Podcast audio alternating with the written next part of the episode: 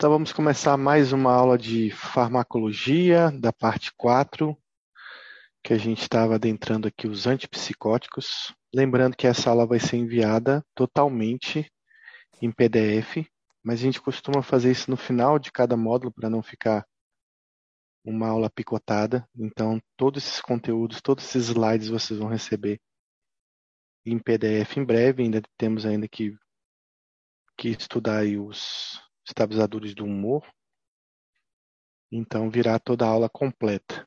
Por isso que eu não mandei nenhum arquivo em PDF ainda, que vai estar disponível tanto no grupo, também no site, no portal também vai estar disponível essa aula, assim como todos os memorizes de farmácia que a gente está elaborando, em que vai completar aí no mês de agosto e todos os memorizes relacionados a farmaco. Então a gente vai começar a nossa aula relembrando algumas coisas que a gente já citou. Essa é uma aula muito importante. E a primeira definição que a gente tem que ter na cabeça é do que é um antipsicótico atípico e um antipsicótico típico, que levam também, a depender da literatura, nomes diferentes. Por exemplo, os típicos, que são os mais antigos, a gente chama de clássicos convencionais ou de primeira geração, que surgem lá em 1949 com a invenção do ampliquitil. Então, o ampliquitil basicamente aí foi o primeiro antipsicótico tipo inventado, depois veio o haloperidol e assim em sequência todos os outros. Nem todo típico, a maioria dos típicos são antigos mesmo, mas nem todo atípico é tão antigo quanto um típico, que eles são chamados de segunda geração. E a gente tem aí como exemplo aí risperidona, quetiapina, lurazidona, brexpiprazol, que é um dos últimos a serem lançados no Brasil, mas alguns antigos também, como a clozapina, que é da década de 70, mas que é classificado aí como um antipsicótico atípico. Nós vamos ver que os típicos eles agem basicamente no bloqueio da dopamina, naquelas vias que a gente falou que é muito importante, né, via mesolímbica principalmente, e os atípicos vão começar a ter uma atuação um pouco diferente, atuando sobre a dopamina e também sobre a serotonina, principalmente no receptor D2 da dopamina, mas no receptor 5-HT2A, que é um antagonismo que esses receptores fazem nesses receptores. A Filadélfia está sem áudio. Pode ser alguma coisa no seu sistema aí, de repente entrar de novo. Reconectar. Além disso, a gente vai ver que os antipsicóticos agem sobre vários outros receptores neurotransmissores, algumas vezes gerando né, é, efeitos colaterais, muitas vezes é, gerando também efeitos terapêuticos em outros receptores dopaminérgicos, em outros receptores serotoninérgicos, a gente vai ver um pouco de alguns receptores importantes. Essa ainda é uma parte da ciência, uma parte da farmacologia que ainda está muito em estudo, a gente ainda tem algumas dúvidas sobre os receptores. Quando a gente vai estudar aquele livro do Stoll, que ele explica exatamente como é que funcionam as medicações, nós vamos ver ter uma grande dificuldade, muitas vezes, de entender, porque são tantos receptores, são tantos mensageiros, que acaba criando uma confusão, não é uma coisa muito matemática, muito fácil de entender. Ah, vai inibir aqui, vai gerar tal efeito. Geralmente não dá para pensar de uma forma muito lógica com esses receptores. Então, a gente tem de novo as vias, né, que eu vou fazer uma revisão. A via mesolímbica, onde naturalmente pela doença existe um aumento da dopamina. A via tuberoinfundibular, que é uma via afetada pelos medicamentos, gerando aí os efeitos colaterais, né, da, pelos remédios. E aí a gente vai ter um aumento da prolactina decorrente dessa alteração dessa via. Nós temos a via nigroesteatal, que é uma via relacionada à questão do, do sistema relacionado à motricidade. E nós temos aí a via mesocortical, que é uma via relacionada aí ao sistema, aos lobos frontais, e ela está bem relacionada aí à questão do, hiper, do hipofrontalismo que a gente verifica no paciente que tem é, que tem esquizofrenia, né, e que geralmente a, a dopamina está diminuída nesse local. Então essas são as alterações principais que a gente vai verificar nesses sistemas aí. A gente vai comentar de novo uma por uma para a gente aprender melhor. Então, nós temos os típicos. Então, aqui a gente vai estudar os, o sistema relacionado aos típicos e o que os atípicos também provocam de alterações. Eu vou me ausentar um minuto, menos de um minuto só para mim mudar o microfone aqui, para acho que vocês ouvirem melhor.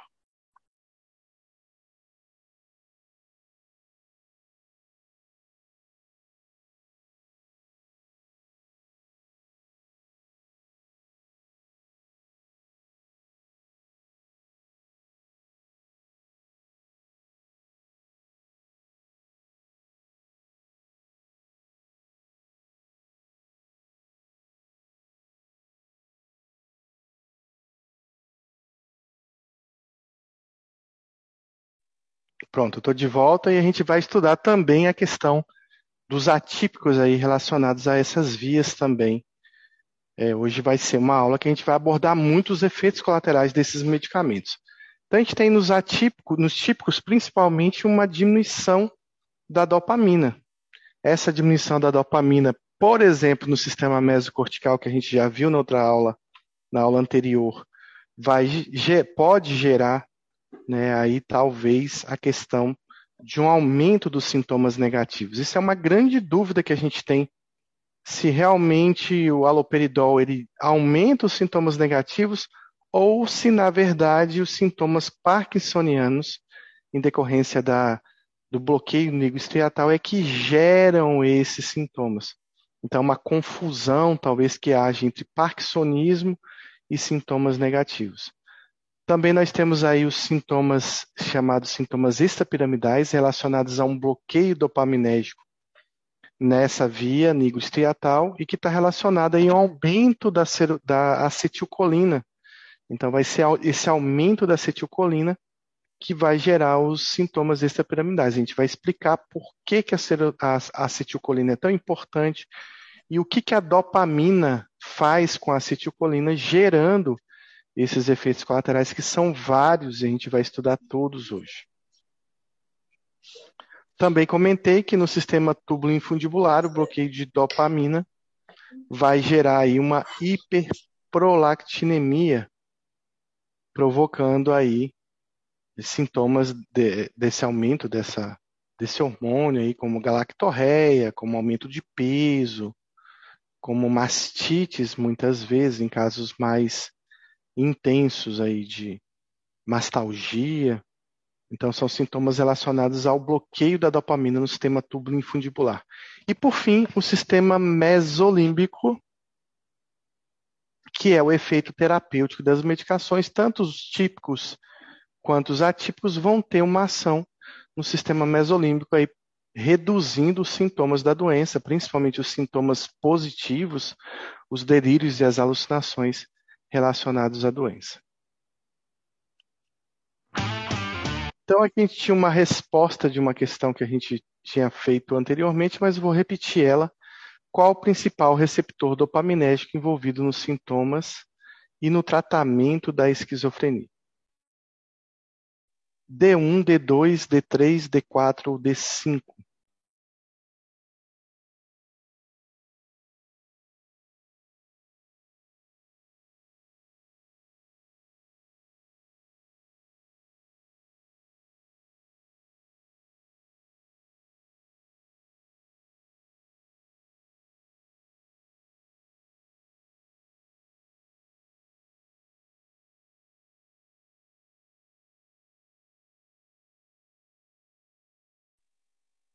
Então aí nós temos aí o receptor D2 sendo mais importante aí na, na questão do tratamento, principalmente na redução dos sintomas positivos. Mas o que a gente não sabe, por exemplo, que a gente vai comentar, é que antipsicóticos muito potentes utilizados na esquizofrenia refratária, como por exemplo a clozapina, não tem um bloqueio D2 intenso como se esperaria.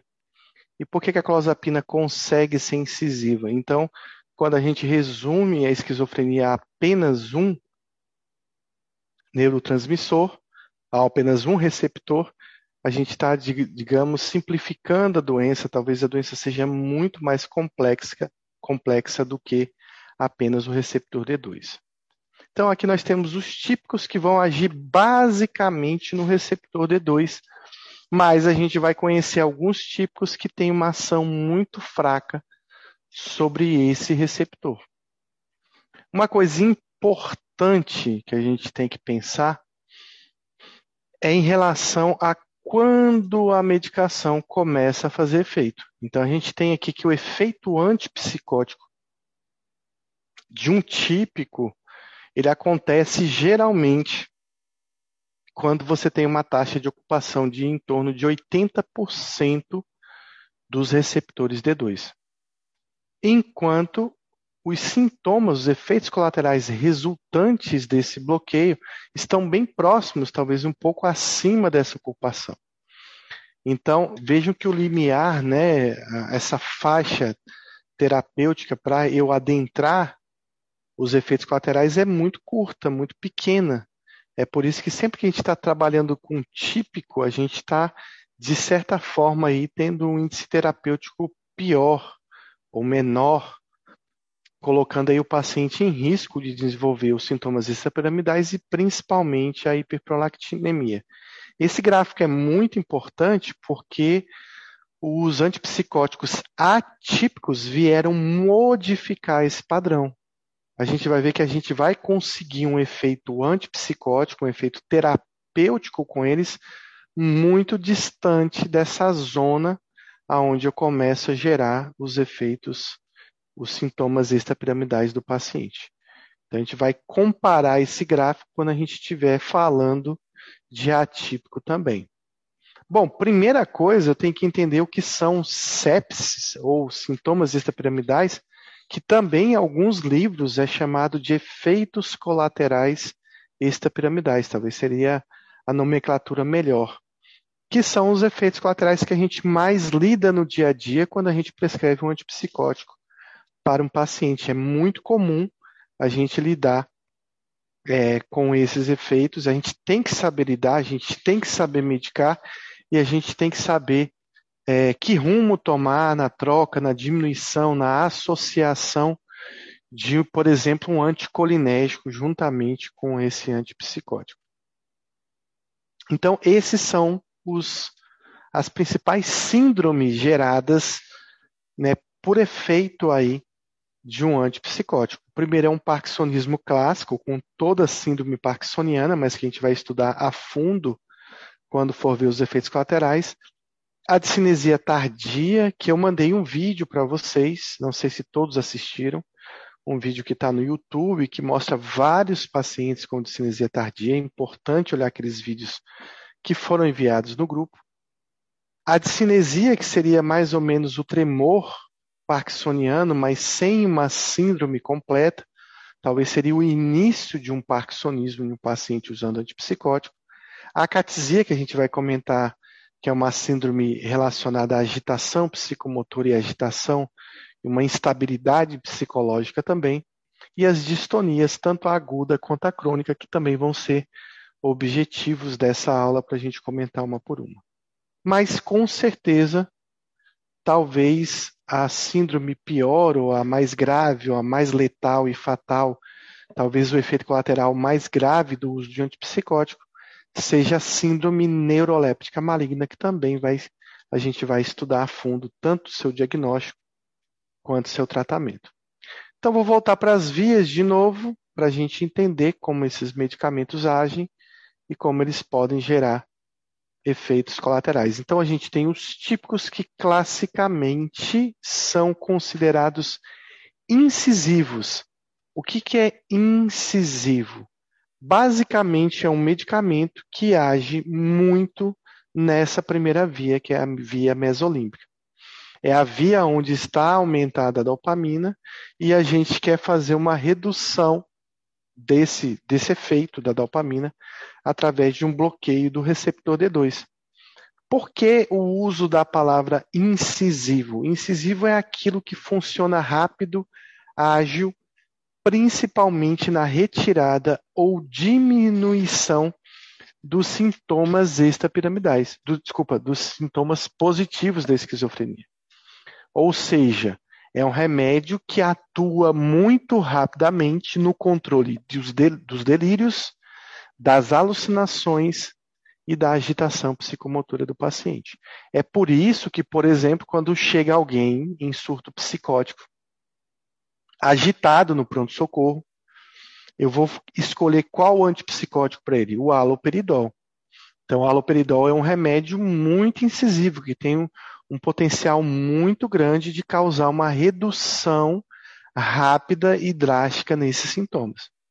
Mas nem todo típico é incisivo. A gente vai ver que existem alguns típicos que a gente chama de baixa potência, enquanto o aloperidol, por exemplo, é da família daqueles que têm uma alta potência.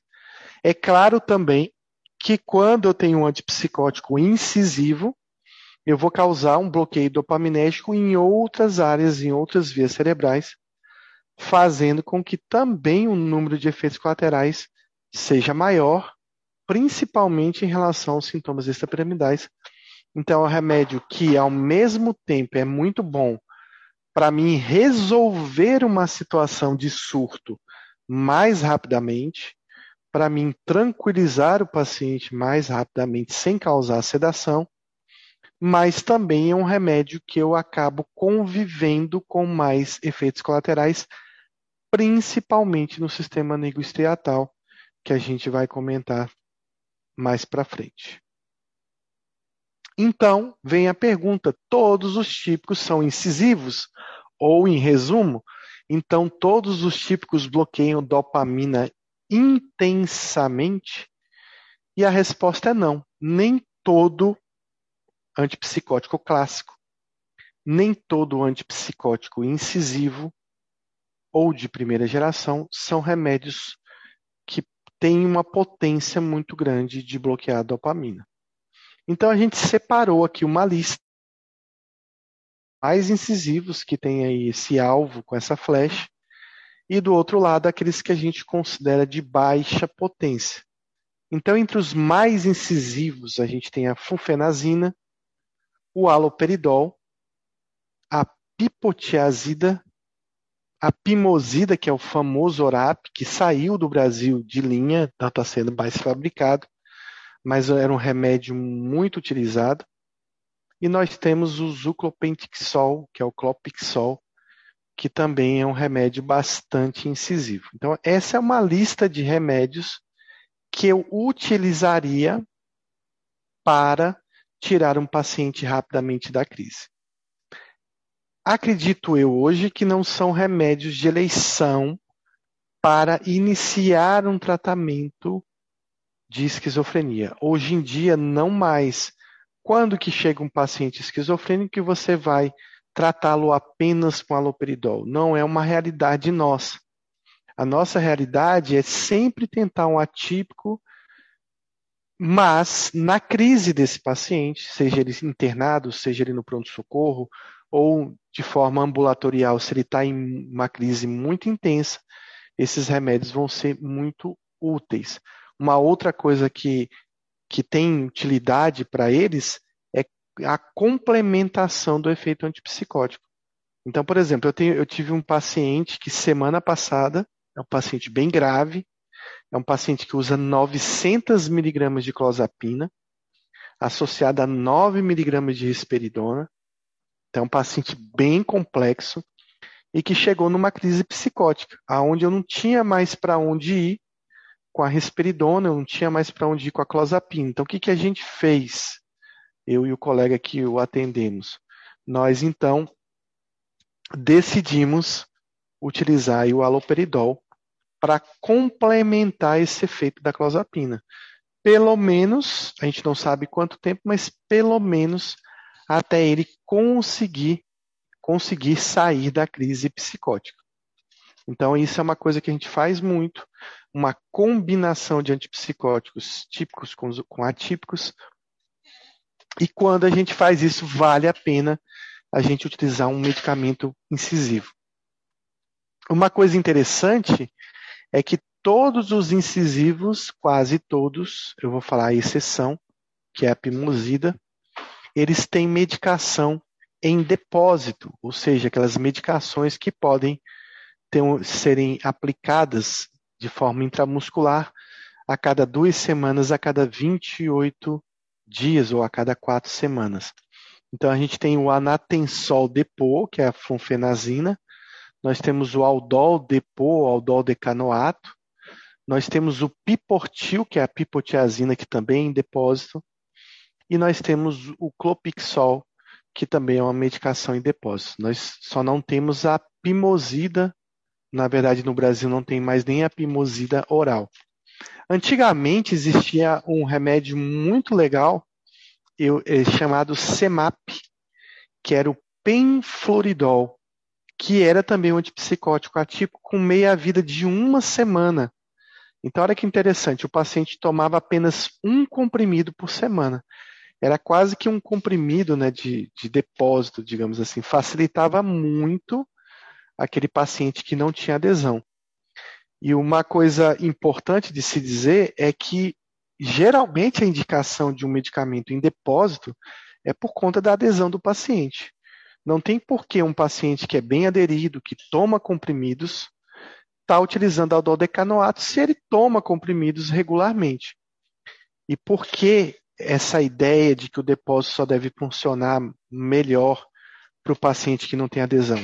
Porque a gente vai conviver com antipsicóticos sempre com um risco de efeitos colaterais. E é claro que quando se trata de um medicamento em depósito, eu não consigo suspender ou reduzir a dose desse medicamento. Então, além dos típicos que são incisivos, que reduzem sintomas positivos e bloqueiam muito intensamente a dopamina, nós também temos aqueles antipsicóticos típicos de baixa potência. Existe uma variação na potência desses remédios, mas eles são considerados todos de baixa potência. Então, nós temos a clorpromazina como exemplo, como protótipo do remédio de baixa potência. Nós temos a levomepromazina. Nós temos a periciazina, que é o famoso neuleptil, vou falar um dos nomes comerciais aqui, que é o ampliquitil, o neosine, o neuleptil. Nós temos a tioriadazina, que é o mereril, a trifluperazina, que é o estelazine, a misoprida, que aí nós temos aí o e a supirida, que nós temos aí o supan, socian, que são medicamentos aí também de baixa potência. Bom, para que, que servem esses remédios? Alguns têm um efeito antipsicótico mais intenso, como a tioridazina, como a periciazina, trifulperazina, por exemplo. Alguns são mais sedativos. A exemplo, esses dois de cinza aqui, que é a clorpromazina e a levomepromazina. Então, me pergunto, você ainda prescreve ampliquitil? Você ainda prescreve, prescreve Neosine? Sim, prescrevo principalmente esses medicamentos no intuito de causar uma sedação ou no intuito de tratar uma insônia do paciente. Como antipsicótico puro, eu não costumo utilizar. Apesar de que vocês vão lidar com vários pacientes que chegam até vocês e dizendo: olha, eu tenho esquizofrenia, tomo ampliquitil 100 miligramas à noite e estou compensado, sei lá, há 10 anos. O que a gente deve entender desse paciente? Que provavelmente é um paciente muito sensível a outros remédios e que ele conseguiu compensar com remédio que bloqueia pouca dopamina. Mesmo assim, ele teve uma compensação da doença com um medicamento desse, o que não é habitual para a grande maioria dos pacientes. Bom, lembrando que os antipsicóticos eles não agem só sobre a dopamina, eles também têm um efeito, muitos deles, principalmente, eu vou voltar aqui o slide, principalmente os de baixa potência, é onde você vai encontrar mais efeitos colaterais. De forma geral, os típicos de alta potência são remédios mais puros, ou, digamos, remédios menos sujos, que atuam mais diretamente ou especificamente sobre o receptor dopaminérgico. Quando a gente fala de, de remédios de baixa potência, nós estamos falando aqui de antipsicóticos muito sujos. Medicamentos que atuam sobre a acetilcolina, medicamentos que atuam mais sobre a histamina, medicamentos que atuam mais sobre o sistema alfa-adrenérgico e que, portanto, vão ter no seu bojo mais efeitos colaterais. Então, por exemplo, se eu comparar o ganho de peso que eu tenho com aloperidol com o ganho de peso que eu tenho com a clorpromazina, eu vou ver que a clorpromazina me dá muito mais efeito colateral em relação ao peso, em relação ao apetite. Isso porque a clorpromazina atua de forma intensa na histamina e o aloperidol já não atua tanto. Então, quando eu quero fugir de um efeito colateral desse, eu vou mais para o incisivo. Quando eu quero realmente um efeito colateral tipo sonolência ou ganho de peso, eu vou também vou procurar então utilizar um antipsicótico de mais baixa potência. Uma outra coisa também que a gente deve pensar é que do meu lado esquerdo eu estou lidando com menos atuação no sistema cardiovascular. E do meu lado direito, de baixa potência, eu estou lidando com remédios que têm potencial maior de provocar arritmias, principalmente por uma alteração do intervalo QTC, mas a gente vai comentar isso mais para frente. Então, só relembrando os efeitos anticolinérgicos dos antipsicóticos, que também vai estar presente em alguns atípicos, a gente tem a síndrome seca, que é a xeroftalmia, a xerodermia e a xerostomia. E nós temos aí também outros sintomas relacionados à questão da, de uma piora da cognição, sintomas como constipação intestinal, retenção urinária e delírio. Talvez um, uma piora do delírio, ou talvez resultando num delírio específico chamado delírio anticolinérgico, quando eu tenho um bloqueio muito intenso da acetilcolina. Também, muitos desses antipsicóticos vão ter uma atuação mais antihistamínica. E aí o que vai acontecer é que esse paciente vai ter mais sedação e também o que vai acontecer é que esse paciente vai ter uma hiperfagia e um ganho de peso por bloqueio da histamina. A gente vai ver quais antipsicóticos bloqueiam mais a histamina, quais bloqueiam menos histamina. Além disso, uma coisa importante é que antipsicótico é um remédio intrinsecamente relacionado a arritmias cardíacas. Então, hoje eu perguntei lá no, no, no pré-psique, no Instagram, qual antipsicótico deveria ser utilizado ou não deveria ser utilizado num paciente que, que chega agitado no pronto-socorro em uso de cocaína. E a resposta era exatamente a clorpromazina. Por quê? É um antipsicótico muito sujo, que tem um efeito alfa-adrenérgico importante, que pode causar hipotensão e, portanto, pode causar arritmias. Então, alguns antipsicóticos a gente vai ter que ficar de olho né, na função cardíaca desse paciente, se ele já tiver um histórico de arritmia, de hipotensão, se ele tiver um histórico de doença cardíaca, a gente tem que ter um cuidado. Isso vale para a grande maioria dos antipsicóticos, mas tem uns que a gente atenta mais e outros que a gente atenta um pouco menos. E eu vou falar sobre isso também. Bom, então aqui eu vou mostrar basicamente uma molécula de um antipsicótico. Aqui os receptores, né, que pelo menos as ações que ele vai vai realizar. E aqui a gente tem uma molécula do haloperidol. Por que, que eu coloquei esses receptores em tamanhos diferentes? Justamente pela sua potência. Então, tem aqui o haloperidol realizando um grande bloqueio de dopamina, e eu tenho o haloperidol realizando pouco efeito alfa-adrenérgico, pouco efeito antimuscarino, que é o efeito anticolinérgico, e pouco efeito na, no H1, que é o efeito antihistamínico. Bom, para que, que tem esse slide aqui? Justamente para a gente comparar com uma molécula, por exemplo, da clorpromazina. A gente tem aqui o haloperidol como remédio incisivo de alta potência. E agora eu vou falar um pouco da clorpromazina, que seria então um remédio de baixa potência. E eu justamente desenhei basicamente aí os receptores, né, as atuações, mais ou menos do tamanho da qual a clozapina faz efeito.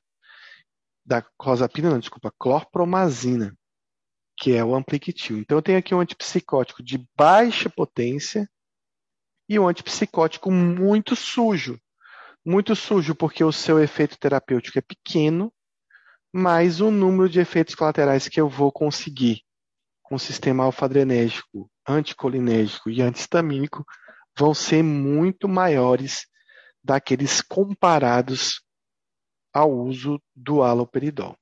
São medicações muito mais sedativas do que medicações antipsicóticas, apesar de que a gente ainda faz uma utilização deles.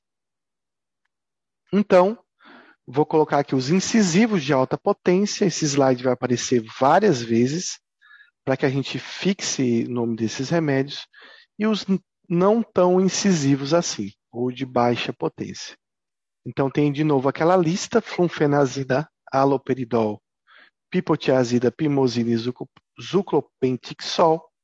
E do lado, aquela lista também da clorpromazina, levomepromazina, tioridazina, trifluperazina, amisulprida, sulpirida e periciazina. Então, isso tem que estar tá na sua cabeça. O que, que é menos sujo e mais incisivo, e aquilo que é mais sujo e que tem pouca potência antipsicótica.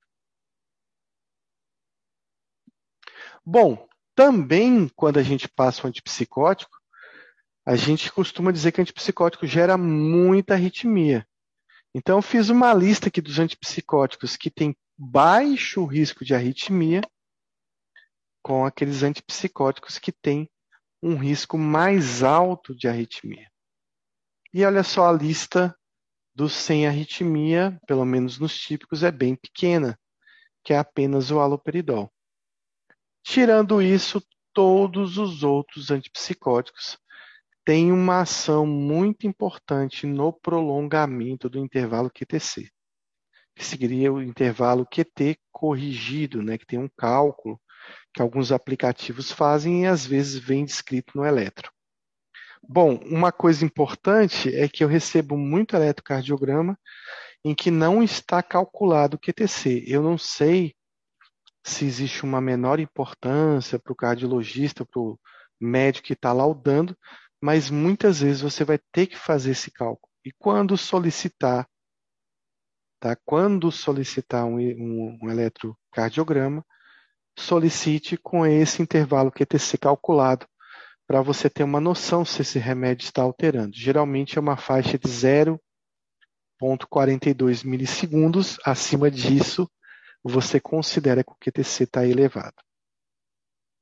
É por isso que a gente gosta muito do haloperidol na emergência, porque eu não vou ter que lidar com o efeito de arritmia durante o uso dele. Mas tudo isso vai modificar a depender da via que eu vou utilizar o haloperidol. Quando a gente pega uma ampola do haloperidol, a gente vai estar tá vai estar tá escrito lá IM e IV. E quando eu utilizar a medicação intravenosa, eu vou ter muito, ele, o haloperidol vai passar para esse outro lado. Por isso que o haloperidol deve sempre ser prescrito intramuscular ou via oral. Nunca utilizar IV ou EV. Bom, quais são os antipsicóticos típicos que dão mais sedação e aqueles que quase não dão sedação. Então, são aqueles de baixa potência, que dão mais sedação, alguns mais do que outros. E quem dá pouca sedação são exatamente os incisivos. Então, eu tenho que considerar que baixa potência significa mais sedação e alta potência ou incisivo significa menos sedação para esses medicamentos. Ou seja, menos efeito antistamínico. Quando eu falo de hiperfagia e menos hiperfagia, ou seja, qual o medicamento desses típicos que gera mais ganho de peso? E de novo eu vou correr para o efeito antistamínico e eu vou concluir que os de baixa potência vão levar a maior ganho de peso e, ao contrário, os de alta potência, por serem menos sujos, é que vão dar menos ganho de peso. Bom, quais antipsicóticos desses típicos eu posso utilizar na gravidez? E quais seriam teratogênicos? Na verdade, não seriam simplesmente teratogênicos. Talvez exista uma falta de estudos em alguns desses remédios. Mas, basicamente, o que eu posso utilizar na gravidez e o que eu não devo utilizar na gravidez. Então, a gente tem a clorpromazina, a levomepromazina e o haloperidol como os antipsicóticos mais utilizados na gravidez. E os que devem ser evitados são todos os outros, tantos, tanto alguns que são incisivos, quanto a maioria dos de do, alguns que não são, são de baixa potência. Então, se eu tenho uma gestante com quadro psicótico, eu vou utilizar loperidol, neosine, que já é uma medicação bastante prescrita pelos ginecologi pelos obstetras, inclusive para modular sono e ansiedade, e a clorpromazina, que é um ampliquitil que é bastante segura na gravidez também. Qual desses remédios existem em depósito e qual desses remédios existem em gotas? Então, em depósito são aqueles quatro que eu falei para vocês: a funfenazina, o anatensol, o aloperidol, que é o ododecanoato, o piportil e o clopixol. Alguns também são fabricados em gotas. E aí vai pensar assim, mas professor, por que, que é importante a gente saber o que, que tem em depósito, o que, que é importante a gente saber quando tem em gotas? Na verdade, é a questão de que muitos pacientes nossos não vão ter adesão. Então, eu utilizo muito remédio de depósito para resolver essa questão e muitos pacientes vão ser inicialmente medicados sem saberem que estão tomando remédio. Isso acontece muito na nossa prática. E aí, eu sabendo que existe um remédio em gotas, fica mais fácil que ele tome lá num suco ou na alimentação para a gente controlar um quadro psicótico. Então, eu tenho um ampliquitil em gotas, um neosino em gotas, o aldol em gotas, e o neoleptil em gotas, que vai ser bastante utilizados, pra, utilizados para essa função específica. Tem um desses tipos que eu gostaria de falar com mais detalhe em relação aos outros, que é o remédio clássico ou típico mais prescrito no Brasil. Talvez o mais prescrito no mundo. Descoberto pela Janssen em 1957, se eu não me engano que é o famoso haloperidol. Esse é o nosso antipsicótico da emergência psiquiátrica, o remédio mais indicado e mais utilizado nessa função. Bom, o haloperidol ele tem várias formulações, o que nos ajuda muito aí no manejo do paciente. Então, tem uma formulação em gotas, que aí são 2 miligramas por ml, significando que 20 ml, 20 gotas desse remédio equivale a 2 miligramas. Então, 50 gotas desse medicamento aí vão equivaler mais ou menos, vão equivaler a 5 miligramas do haloperidol. Nós temos também dois tipos de comprimido, um que é geralmente é branco, que é o de 1 miligrama, que me ajuda muito a iniciar o haloperidol em baixas dosagens, e o, e o aloperidol de 5 miligramas, que classicamente é um remédio azul. Né? Então, quando o paciente fala, eu tomo um remédio azul, provavelmente ele vai estar tomando um comprimido de aloperidol. Mas, fazer uma ressalva, o estelazine também é azul e também é de 5 miligramas. Então, a gente tem que verificar essa informação com a família e com o paciente.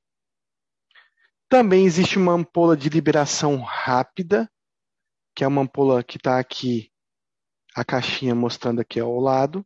Vejam que está escrito aqui IM e IV, mas a gente nunca vai utilizar essa segunda via.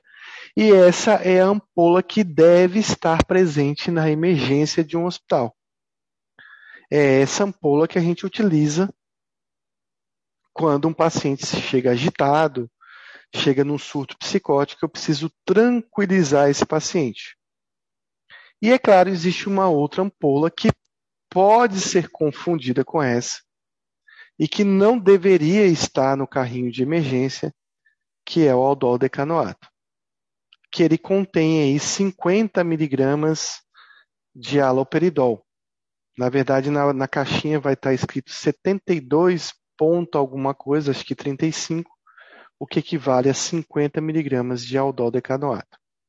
Esse é o meu aldol de depósito, aquele que eu vou fazer no paciente que não tem adesão e que eu vou repetir esse aldol decanoato a cada quatro semanas.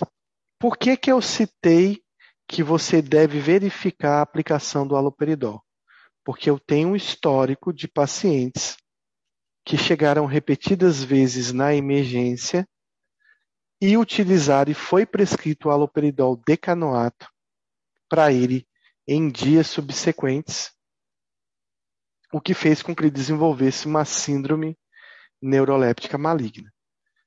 Isso por uma confusão de quem estava aplicando de pegar uma ampola do aldodecanoato no lugar daquilo que havia sido prescrito que era uma ampola de aloperidol de liberação rápida. Bom, quais são as vantagens que eu tenho em relação ao uso do aloperidol? A primeira delas é que é seguro em gestantes. Então, se tiver uma mulher em surto psicótico, como eu atendi ontem uma paciente com quadro provavelmente de doença bipolar, fazendo uma síndrome meio que catatônica, com 20 semanas de gestação. Então, qual foi a minha medicação de escolha para ela? A aloperidol, para tirar dessa crise. Além disso, é um medicamento bastante seguro em cardiopatas, bastante seguro em qualquer tipo de intoxicação e abstinência. Paciente chegou intoxicado por cocaína, aloperidol. Paciente chegou em abstinência de cocaína, aloperidol paciente chegou intoxicado com opioide. Pode usar loperidol se ele estiver agitado e violento. Se ele tiver em abstinência de opioide, claro que você vai utilizar o antídoto, que seria uma dose de opioide, mas se você quiser controlar melhor essa agitação, você pode dar loperidol. Paciente intoxicado pelo álcool, posso usar loperidol. Paciente em abstinência do álcool, posso utilizar loperidol. Então, essa é uma situação na emergência quando o paciente chega agitado por uma intoxicação ou abstinência, em que eu vou utilizar o aloperidol. E uma coisa importante, a gente acostumou ao longo do tempo a entender que a aloperidol sempre tem que ser utilizado com a prometazina, ou seja, com o Fenergan, o que gerou uma sigla que muitas pessoas falam, que é o HF, aloperidol e Fenergan. Então já vi muito, muitas pessoas falando, ah, faz um HF, faz um HF. Mas na verdade, a prometazina só está indicada em casos específicos na emergência. E eu vou comentar também sobre isso. Não, a gente vai ter uma aula de emergência psiquiátrica que a gente vai comentar mais ainda sobre essa questão da relação do Fenergan com a emergência. Então, eu devo evitar a prometazina nessas situações. Se você não sabe se o paciente está gestante, se ele é cardiopata, se ele é hepatopata, se ele está intoxicado, pelo que ele está intoxicado, nunca utilize a prometazina. E a pergunta é por que nunca utilizar a prometazina?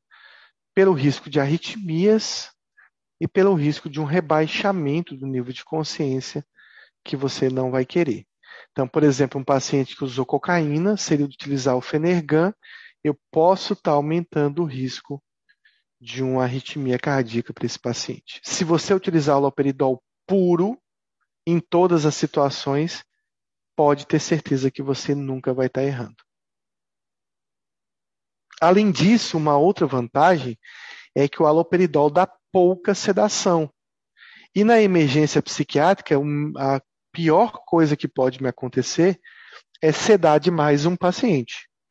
Primeiro, porque se eu sedar demais, eu vou perder parâmetros da avaliação psiquiátrica, eu vou perder parâmetros de uma avaliação neurológica, eu vou deixar de observar se, por exemplo, o paciente vem apresentando algum sinal neurológico ou físico que indique uma patologia física ou neurológica, como, por exemplo, uma hemorragia.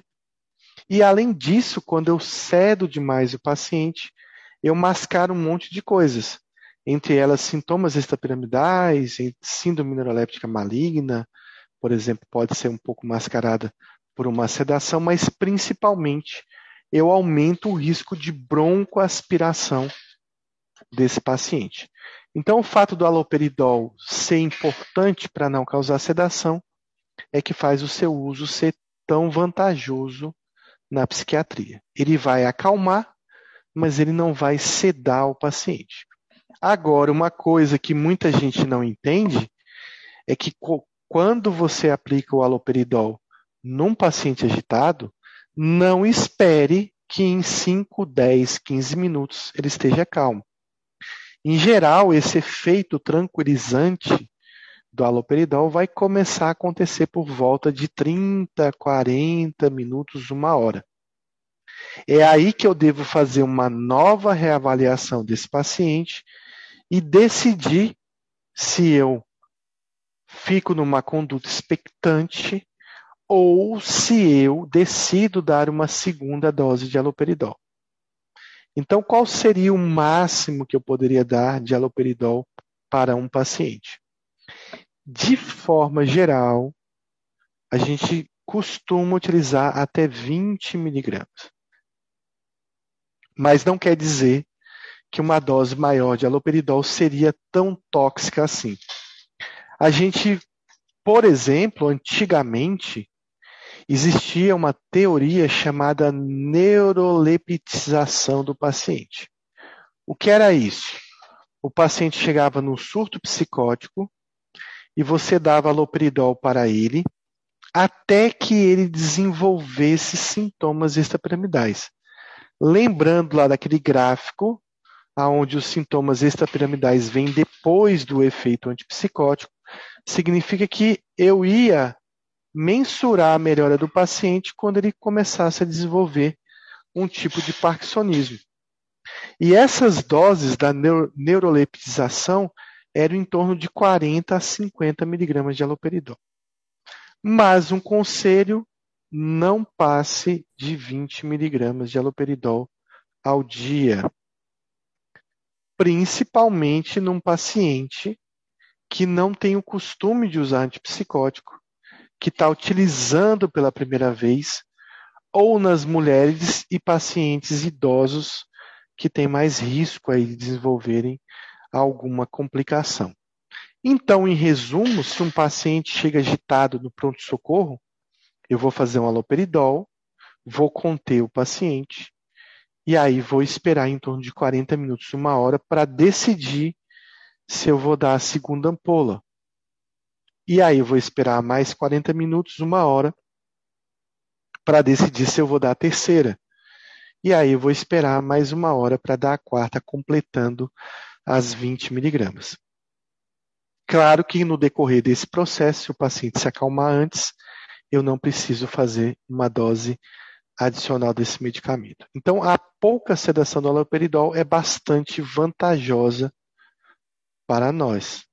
Além disso, é um remédio de baixo custo, que praticamente está presente em todas as emergências, que está basicamente presente em todos os CAPs, então a gente vai conseguir prescrever o aloperidol de forma universal. Então, o aloperidol ele tem o uso oral, que pode ser em comprimidos ou em gotas, e tem o uso intramuscular, que pode ser feito tanto numa medicação de liberação rápida quanto numa medicação de liberação prolongada. Aqui mais um alerta, vou repetir, o uso EV ou IV aumenta o intervalo QTC, aumentando né, o risco do paciente fazer uma arritmia. E essa é uma vantagem do aloperidol, mexer pouco com o ritmo cardíaco. Então eu não vou querer fazer por essa via para não tirar essa qualidade distinta do aloperidol e que não está presente na maioria dos antipsicóticos. Posso associar a prometazina? A pergunta é para quem que você dá o Fenergan então? Então, para mim dar o Fenergan, por exemplo, na emergência, quem que eu vou escolher?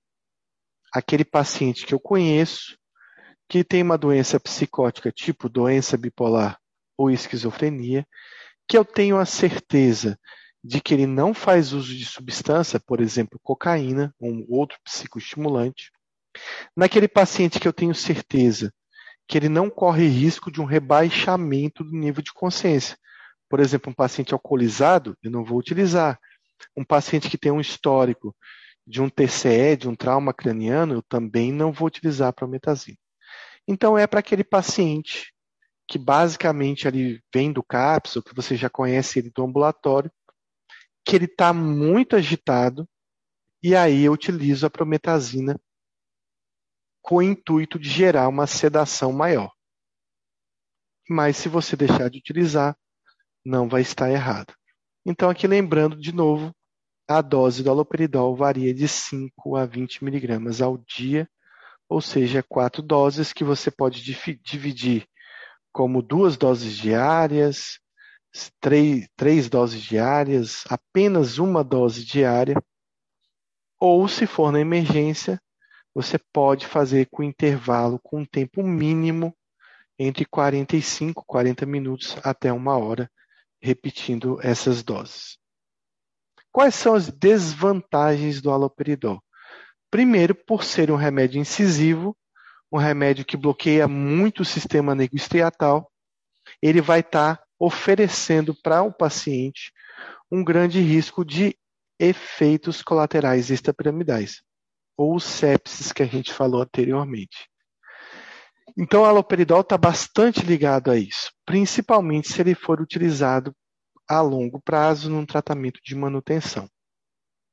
Quem tem mais risco de ter esses efeitos colaterais são aqueles pacientes que estão tendo o primeiro contato com a medicação, são aqueles pacientes que estão usando dosagens altas de aloperidol e principalmente os idosos. Então, os idosos são muito sensíveis a medicações incisivas, gerando muito mais sintomas extrapiramidais, principalmente o parkinsonismo, do que quando você, quando comparado a outros outras faixas etárias. Além disso, o haloperidol talvez seja a medicação antipsicótica e também pelo seu vasto uso que mais gere síndrome neuroléptica maligna, que vai ser um, uma parte tema dessa aula e que vai ser muito importante a gente saber identificar essa síndrome e antecipar antecipar-se a ela para que o paciente não evolua para um quadro grave que tem uma mortalidade em torno de 20, 25%. Então, aqui relembrando, idosos são mais sensíveis e lembrando que o pico de ação dele é mais lento, então ele não funciona exatamente para um paciente que chegou muito agitado no pronto-socorro.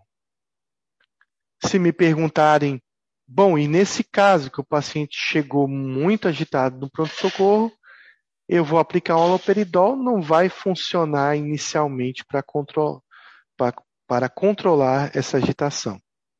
Então, a gente vai ver na aula de emergência que, nesse caso, Caso seja possível aplicar essa medicação, e existe um contexto para isso, a gente pode utilizar o midazolam intramuscular, que vem sendo uma medicação muito utilizada para essa ação. Mas também é objetivo da nossa aula de emergência, eu não vou dar muitos detalhes aqui hoje. Uma outra dúvida é como converter o aldol em aldol decanoato. Isso porque tem muito paciente que usa aloperidol, mas ele não está aceitando tomar esse medicamento e a família pede para que a gente passe uma medicação de depósito, uma medicação que dure bastante tempo o efeito e o paciente não precisa ficar tomando todos os dias. Então, como é que a gente faz essa conversão? É bem simples. Então, lembrando aqui que eu tenho aloperidol de 5 miligramas e eu tenho que a dose máxima é 20 miligramas e tenho aloperidol que aí ele contém 50 miligramas, ele vai ser dado de 28 em 28 dias numa dose máxima de 40 miligramas, 400 miligramas. Então, o que a gente tem aqui é o seguinte: aquele paciente, essa aqui é a nossa conversão. Aquele paciente que usa um comprimido de aldol por dia, ou seja, 5 miligramas, ele vai precisar, se eu substituir esse aloperidol pelo aldol decanoato, de duas ampolas num período de quatro semanas ou num período de um mês. Então, duas ampolas equivalem ao paciente tomar um comprimido de haloperidol por dia. Cada comprimido azul que o paciente tome vai gerar duas ampolas por mês. Se esse paciente toma meio comprimido de haloperidol, ele vai tomar uma ampola por mês. Se esse paciente aí utiliza 10 miligramas de haloperidol, ele vai precisar tomar quatro ampolas por mês. Então, essa é a conversão que a gente faz. Então, vou repetir: a cada comprimido do aloperidol equivale a duas ampolas de aldol decanoato aplicadas de forma intramuscular a cada 28 dias. Uma outra dúvida que muita gente tem é que a gente vê muita prescrição de aldol decanoato de 15 em 15 dias, de duas em duas semanas, já vi até de uma vez por semana. Bom, não sei se tem algum estudo que indique que usar de duas em duas semanas é mais efetivo que utilizar de 28 em 28 dias. O fato é que é mais difícil o paciente aceitar. Porque existe uma diferença entre você tomar uma dose de injeção por mês e duas doses por mês, já que o aldol decanoato não é uma injeção tão tranquila de se tomar. Isso porque é, uma, é um conteúdo oleoso e que dói um pouco mais nessa aplicação. A meia-vida do aldol decanoato é em torno de 21 dias, três semanas. E a bula do aldol só recomenda que a gente faça o aloperidol de 28 em 28 dias, ou seja, de 4 em 4 semanas. Não existe na bula do aloperidol essa recomendação de reduzir o intervalo das doses.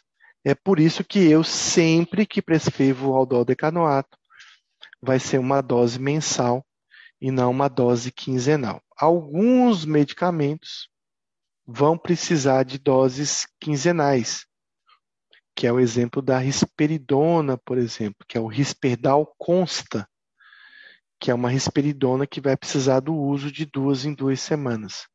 Clopixol, por exemplo, pode ser utilizado de duas em duas semanas, mas não é o caso do haloperidol, cuja recomendação é que seja utilizada de 28 em 28 dias. Vou falar sobre um exemplo né, de antipsicótico de baixa potência e eu peguei aqui a clozapina, a clorpromazina como exemplo. Então, é um medicamento que também tem várias formulações, tanto em gotas, que serve muito para criança, gestante, para utilizar doses bem pequenas, quanto o comprimido de 25 miligramas, que é um bom comprimido para insônia, mas com potencial de provocar sedação menor, e aquele comprimido do Ampliquitil de 100 miligramas. Também tem uma formulação IM, nunca IV, como eu já vi muita gente aplicar, de 5 miligramas por ml, é uma ampola que tem 5 ml e, portanto, tem 25 miligramas de Ampliquitil.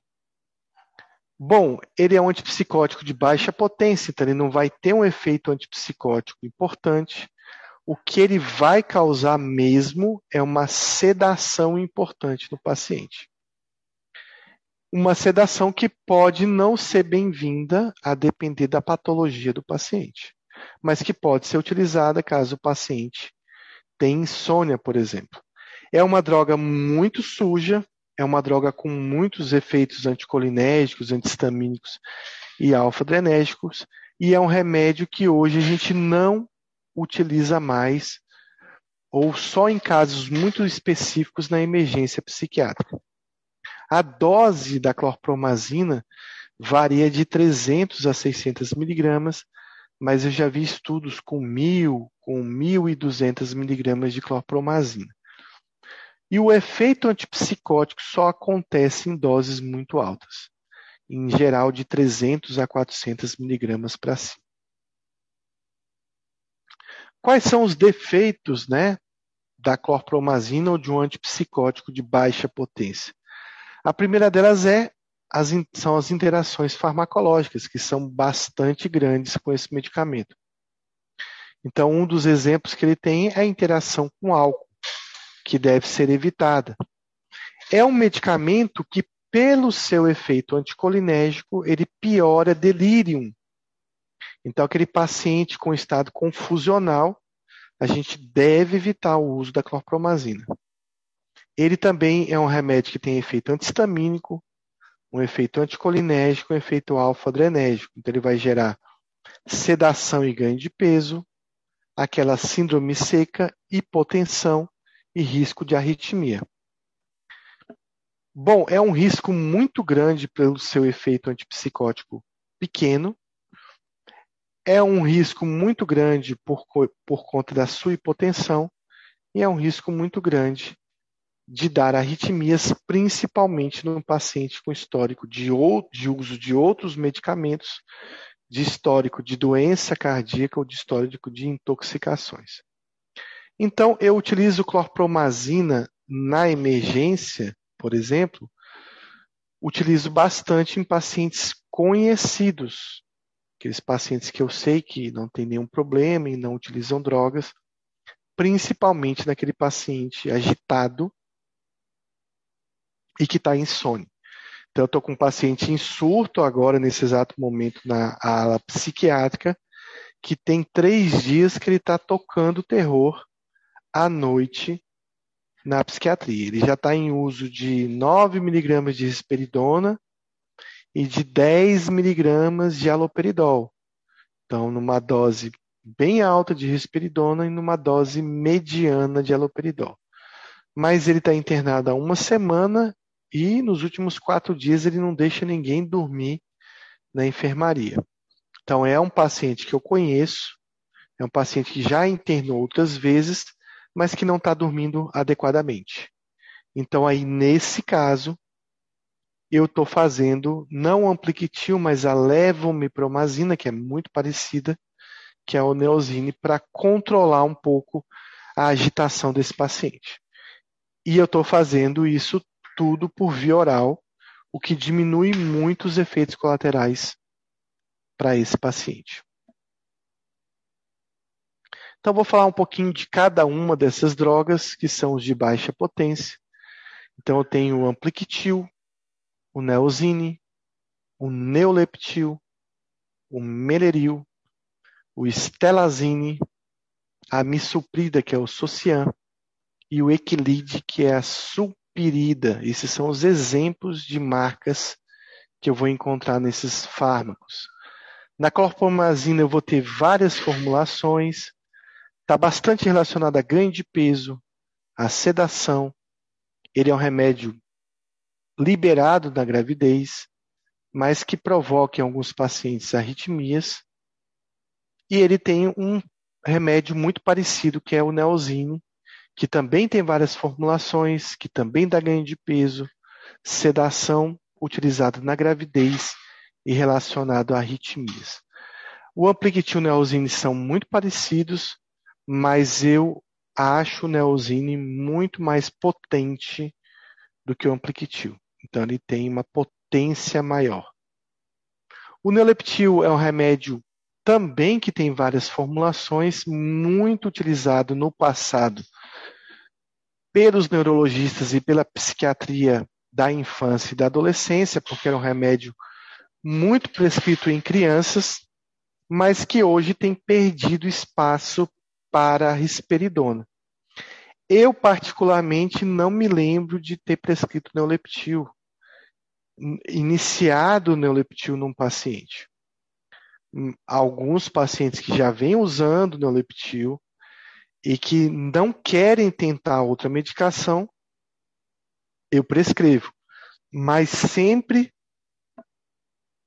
que eu posso e convença a família, eu estou tentando retirar o noleptil do, do paciente.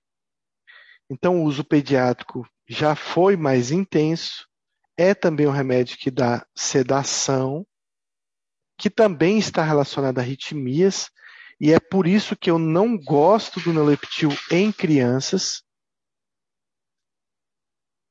Então, a gente tem que tentar, na verdade, fazer uma troca por remédios mais modernos. Isso vai servir não só para o neoleptil, mas para todas as, as medicações. O mereril, ele é considerado o primeiro antipsicótico atípico, digamos assim, porque ele também tem um efeito serotoninérgico. É um remédio com várias formulações, mas não tem em gotas, nem comprimido de 25, de 50, de 100. Ele tem um perfil atípico de remédio, um perfil que lembra um pouco o efeito dos atípicos. É um remédio que dá bastante sedação, bastante efeito anticolinérgico, e ele tem uma coisa específica dele. Ele é o único antipsicótico que pode dar problemas oculares, oftalmológicos graves. Então, meleril acima de 400 miligramas, ele pode cursar com uma retinopatia pigmentar. Então a gente tem que ter bastante cuidado em não ultrapassar essas doses. Um outro problema do Neuleptil é o seu aumento do intervalo QTC. E ele é um medicamento que é contraindicado, então vou repetir, é um remédio contraindicado na associação com antidepressivos. Então, por exemplo, fluoxetina, um inibidor, um dual, um atípico deve ser evitado com o neuleptil pelo risco de arritmias graves. Então, tomem muito cuidado. Eu já vi muita prescrição de meleril com fluoxetina. E é uma interação farmacológica condenada. Ou seja, uma associação farmacológica condenada pela sua interação farmacológica grave. O estelazine, eu brinco que ele é um aldol com arritmia. Ele é um antipsicótico que tem baixa potência, mas ele parece ser mais potente que alguns outros alguns outros típicos. Ele é um medicamento cujo comprimido tem 5 miligramas e é azul, e tem dose máxima de 20 miligramas. Então, é exatamente como o Aldol, comprimido azul de 5 miligramas, que pode ser utilizado até 4 comprimidos por dia. Só que ele aumenta o intervalo QTC. Então, eu brinco que ele parece o Aldol, tem uma, algumas semelhanças, mas ele é um Aldol com arritmia. Então, quando eu penso, ah, eu tenho que passar um típico para um paciente, por que, que eu vou passar estelazine se eu vou ter o risco de arritmia se eu poderia prescrever o haloperidol. É por isso que ele é o meu remédio de escolha nessas situações. O Socian é um aldol mais fraco com arritmia também, e eu posso dizer que o Equilid é um aldol também mais fraco com arritmia. Tem muita gente que, que gosta da misoprida, tem muita gente que gosta da supirida. Eu, particularmente, prescrevo muito pouco esses medicamentos, talvez só quando o paciente já faz uso e ele não quer fazer uma troca de medicamentos. Sempre que eu posso, eu vou pular de um desses antipsicóticos para uma medicação atípica. Tente sempre modificar a receita do paciente, a não ser que ele esteja compensado e ele não quer mudar a medicação. Mas lembrando que você deve informá-lo dos efeitos colaterais que ele vem sentindo com esse uso e dos riscos que ele pode ter utilizando essas medicações. Ambos dão sedação e uma, um lembrete: todo antipsicótico de baixa potência, principalmente os de baixa potência, são remédios ruins da epilepsia. Eu vejo muito epilético utilizando apliquitil, muito epilético do lobo temporal utilizando neosine, neuleptil. E cuidado, porque ele vai piorar a epilepsia do paciente. Então, é uma associação também que não deve, a gente deve respeitar essa comorbidade e utilizar um antipsicótico mais seguro nessa condição.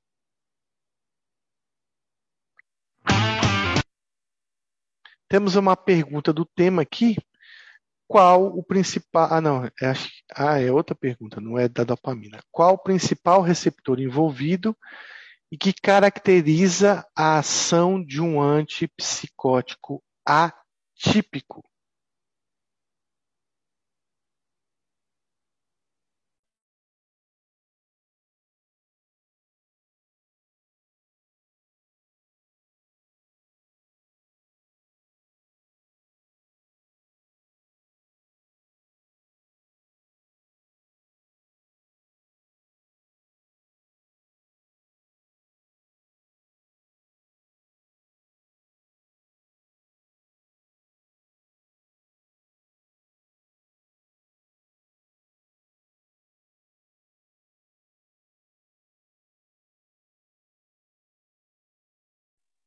Então, o que caracteriza um antipsicótico atípico, a gente vai aprender daqui a pouco muito sobre ele, é o 5-HT2A. Então, lembrando aí das vias dopaminérgicas no cérebro, e agora eu tenho os atípicos chegando, são remédios novos, modernos, e que têm um efeito diferente. Um efeito agora dopaminérgico e um efeito no receptor 5-HT2A. E muita gente não entende por que esse efeito nesse receptor é tão importante, é o que a gente vai desvendar hoje aqui. E o que caracteriza um atípico. Além disso, os atípicos são ricos em ações em vários outros receptores serotoninérgicos, o que fazem com que eles tenham uma resposta diferente para o paciente. Muita gente pergunta: um paciente que usa aloperidol 10 miligramas, tem uma esquizofrenia, ele vai ter benefício na troca por uma risperidona? E a resposta é muito benefício. Ele vai ter uma melhora se eu passar o lanzapina, se eu passar quetiapina? Muita melhora. Mas é um paciente que já está compensado, então qual seria essa melhora? E eu acredito que a melhora é na qualidade de vida e na qualidade dos sintomas, dos efeitos colaterais que ele apresenta, principalmente os sintomas parkinsonianos, e talvez, isso é uma coisa que ainda existe uma briga, em relação à questão dos sintomas negativos. A gente sabe que alguns antipsicóticos classicamente melhoram os sintomas negativos, como é o caso da clozapina, cujo efeito sobre esses sintomas é devastador, é uma melhora surpreendente, mas eu acredito que todos os antipsicóticos atípicos provocam uma melhora nesses sintomas. Então, o benefício é muito grande quando você realiza essa troca. É por isso que a gente tem sempre iniciado o tratamento com antipsicótico atípico. Bom, então a gente vai ter uma ação desse antipsicótico sobre esses dois receptores, principalmente no sistema mesocortical, aonde eu vou tentar aumentar a dopamina e parece que o antipsicótico atípico faz isso, e no sistema mesolímbico, aonde eu quero reduzir dopamina. Então, vou dar um exemplo de uma molécula aqui do haloperidol. Vejam as ações que a gente já citou. Uma ação dopaminérgica importante, uma ação antihistamínica bem pequena, uma ação alfa-adrenérgica pequena também e antimuscarínica pequena. Vejam a diferença dessa molécula para essa que eu vou apresentar para vocês aqui agora. Então, com vocês, uma molécula da clozapina. Vejam se vocês percebem alguma diferença em relação aos efeitos da clozapina quando eu comparo com uma molécula de haloperidol. Vejam quantos receptores a clozapina atua. E é por isso, talvez, que ela tem um efeito tão diferenciado. A gente tem aqui do lado, começando daqui até aqui embaixo, até o D1 aqui, do 5HT, 5HT1 até o D1, ou seja, desses que estão aqui de roxo desse lado, são efeitos terapêuticos da clozapina. Principalmente porque a clozapina age em D1, em D3, muito mais que D2. Mas a clozapina ela carrega um lado ruim, que é esse lado aqui que começa no M1 e acaba no alfa 2. Esse é o lado sujo da clozapina. Apesar de ser o melhor antipsicótico de todos que já foram inventados, ele ainda tem um lado muito sujo, um lado que ainda tem bastante efeitos colaterais. É por isso que a clozapina ela é o melhor antipsicótico, mas ainda não é o antipsicótico que a gente utiliza como primeira escolha, e sim quando as nossas outras escolhas falham. Isso porque ele vai gerar sintomas anticolinérgicos, isso porque ele vai aumentar peso, dar sono, isso porque ele tem um risco de hipotensão, é uma medicação gerar, é, relacionada à epilepsia, crises convulsivas, então ele tem um monte de efeito colateral que não é legal, mas ainda assim é o nosso antipsicótico mais potente.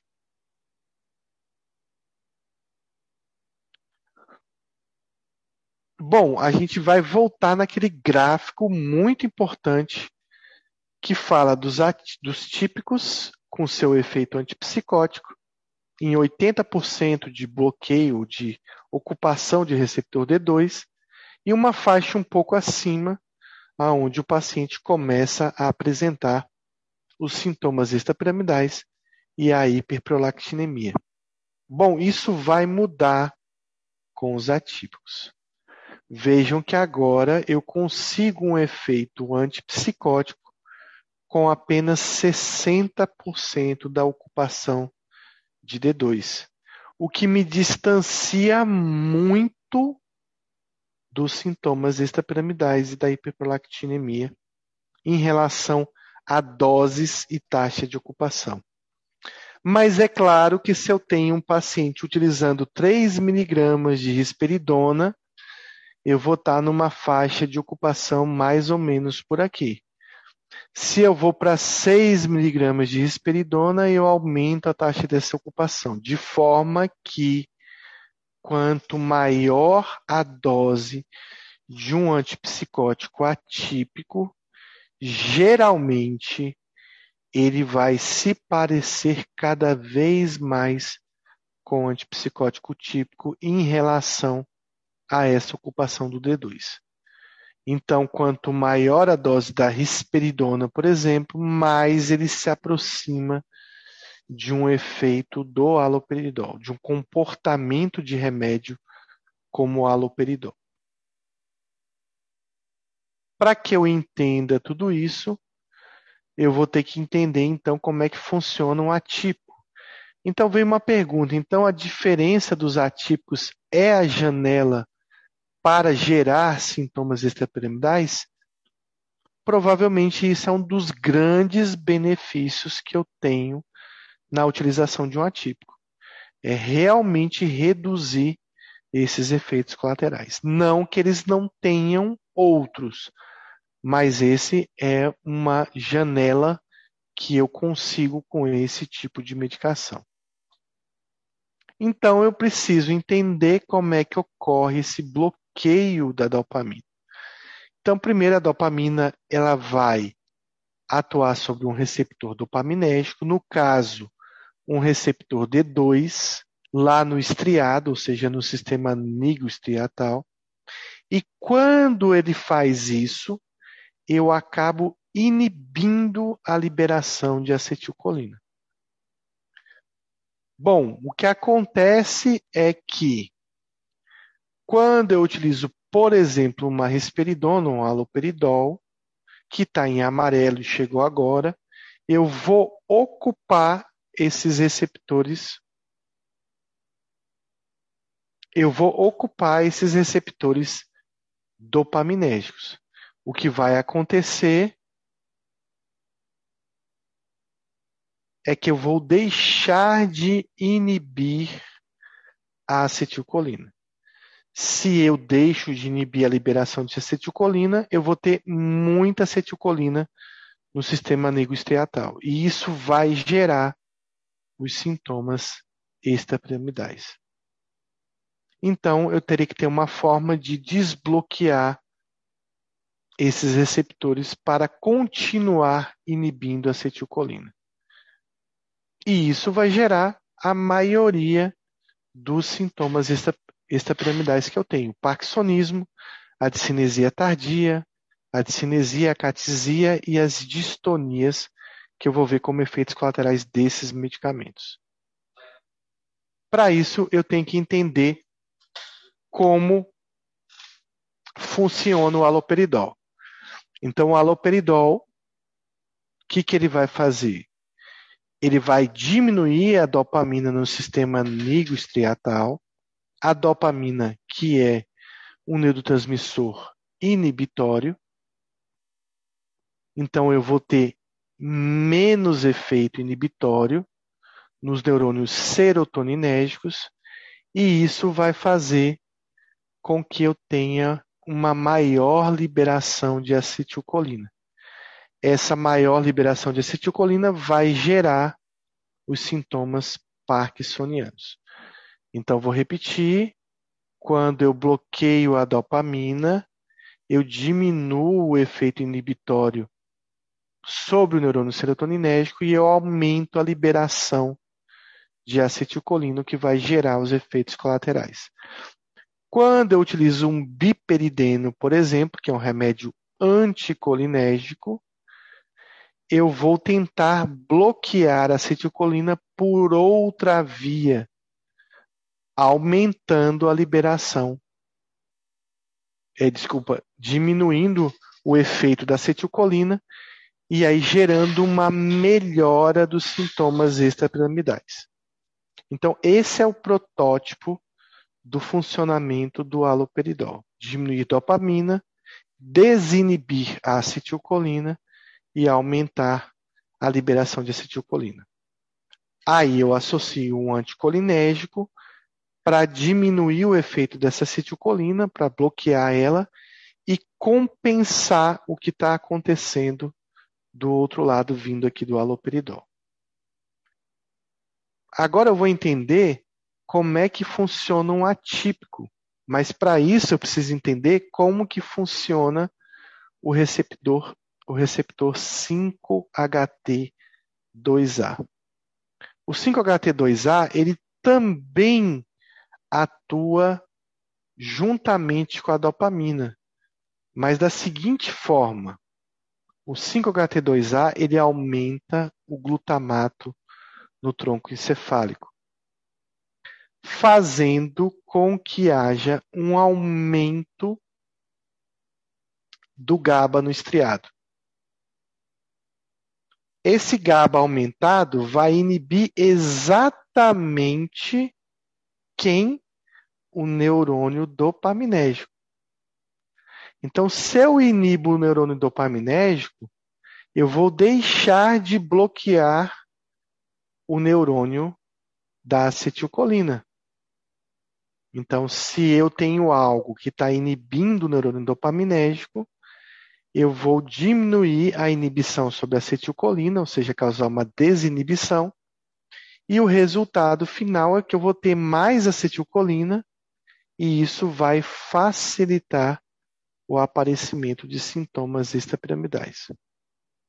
Então, a atuação do 5-HT2A é essa, a atuação em loco, sem a atuação do, do, do antipsicótico. Agora vamos ver o que, que o antipsicótico ele faz com 5-HT2A. Então, é exatamente o que ele vai fazer aqui agora. Então, o remédio ele vai antagonizar o 5-HT2A, que é o que acontece, por exemplo, com a quetiapina, com a olanzapina. O que, que vai acontecer? Eu vou diminuir glutamato, que vai diminuir o efeito GABAérgico no estriado. Se eu tenho menos GABA que atuava inibindo o neurônio dopaminérgico, eu vou começar a ter um estímulo sobre esse neurônio dopaminérgico significa que no final eu vou liberar mais dopamina, e se eu consigo liberar mais dopamina, eu consigo realmente inibir o neurônio colinérgico, o que vai fazer com que eu diminua a acetilcolina e vai fazer com que eu tenha menos sintomas extrapiramidais.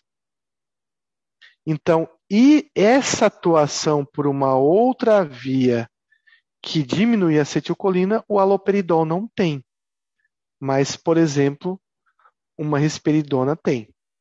É por isso que eu consigo, por exemplo, utilizar doses mais altas de risperidona sem gerar um sintoma extrapiramidal. É importante ter entendido essa via aqui para entender o efeito do antipsicótico atípico. Então, se alguém tiver dúvida sobre isso, que é bem complexo, bem complexo mesmo. Eu recomendo que vocês olhem várias, várias vezes esse slide. Eu vou abrir para dúvidas aqui, se alguém tem alguma dúvida sobre isso.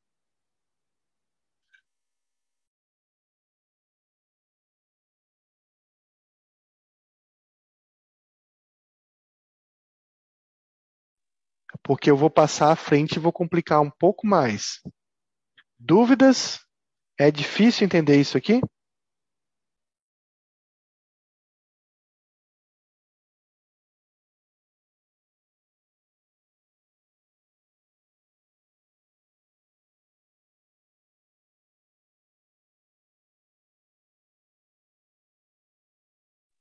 é um pouco complicado. Isso que eu estou basicamente assim mostrando as figuras do que vai acontecer. Quando você vai ler o Kaplan, eu vou.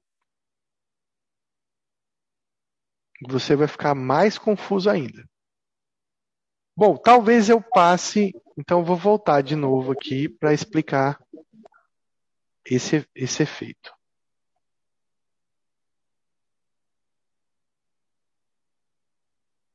Então, vou voltar no aloperidol, que eu acho que fica mais fácil de entender. Então, vamos lá. Em resumo, a dopamina. Vou voltar aqui do começo. Por que, que a dopamina é importante no estriado? Porque é a dopamina que inibe a acetilcolina. Então a gente tem que colocar uma coisa na cabeça. Quando alguém está com parkinsonismo, é porque ele tem muita acetilcolina no estriado. Muita acetilcolina no sistema nigrostriatal. Quem faz essa inibição da acetilcolina é o neurônio dopaminérgico. É ele que inibe a liberação de acetilcolina. Só que quando eu uso o haloperidol, eu estou exatamente bloqueando esse neurônio. Então ele vai deixar de inibir o neurônio colinérgico, o neurônio da acetilcolina. Então, se eu uso haloperidol, eu acabo diminuindo os níveis de dopamina, a liberação de dopamina no sistema negroestriatal. Quando eu faço isso, o que acontece é que o bloqueio que a dopamina fazia, o efeito inibitório que ela tinha que fazer nesse neurônio colinérgico, não acontece de forma adequada. Se não acontece de forma adequada, o que vai acontecer é que eu vou aumentar a acetilcolina. Se eu aumento a acetilcolina, eu vou ter sintomas extrapiramidais. O que a gente faz para consertar isso? Eu não tenho como mexer nessa via, então eu venho pelo outro lado e tento bloquear um pouco dessa acetilcolina que foi liberada. Então eu pego o aloperidol, uso um Fenergan, utilizo um biperideno, que são remédios que vão atuar diminuindo a acetilcolina por uma outra via, reduzindo assim os sintomas extrapiramidais. Então, esse é um mecanismo de ação de um típico e esse é um mecanismo de controle que geralmente a gente tenta fazer para compensar aquele aumento de acetilcolina que ocorreu. Em resumo, dopamina é o que não deixa a acetilcolina ser liberada em grande quantidade. Se eu bloqueio a dopamina, eu acabo liberando o neurônio colinérgico para fazer o que ele bem entende. E o que ele bem entende é liberar mais acetilcolina. E essa liberação vai gerar os sintomas extrapiramidais.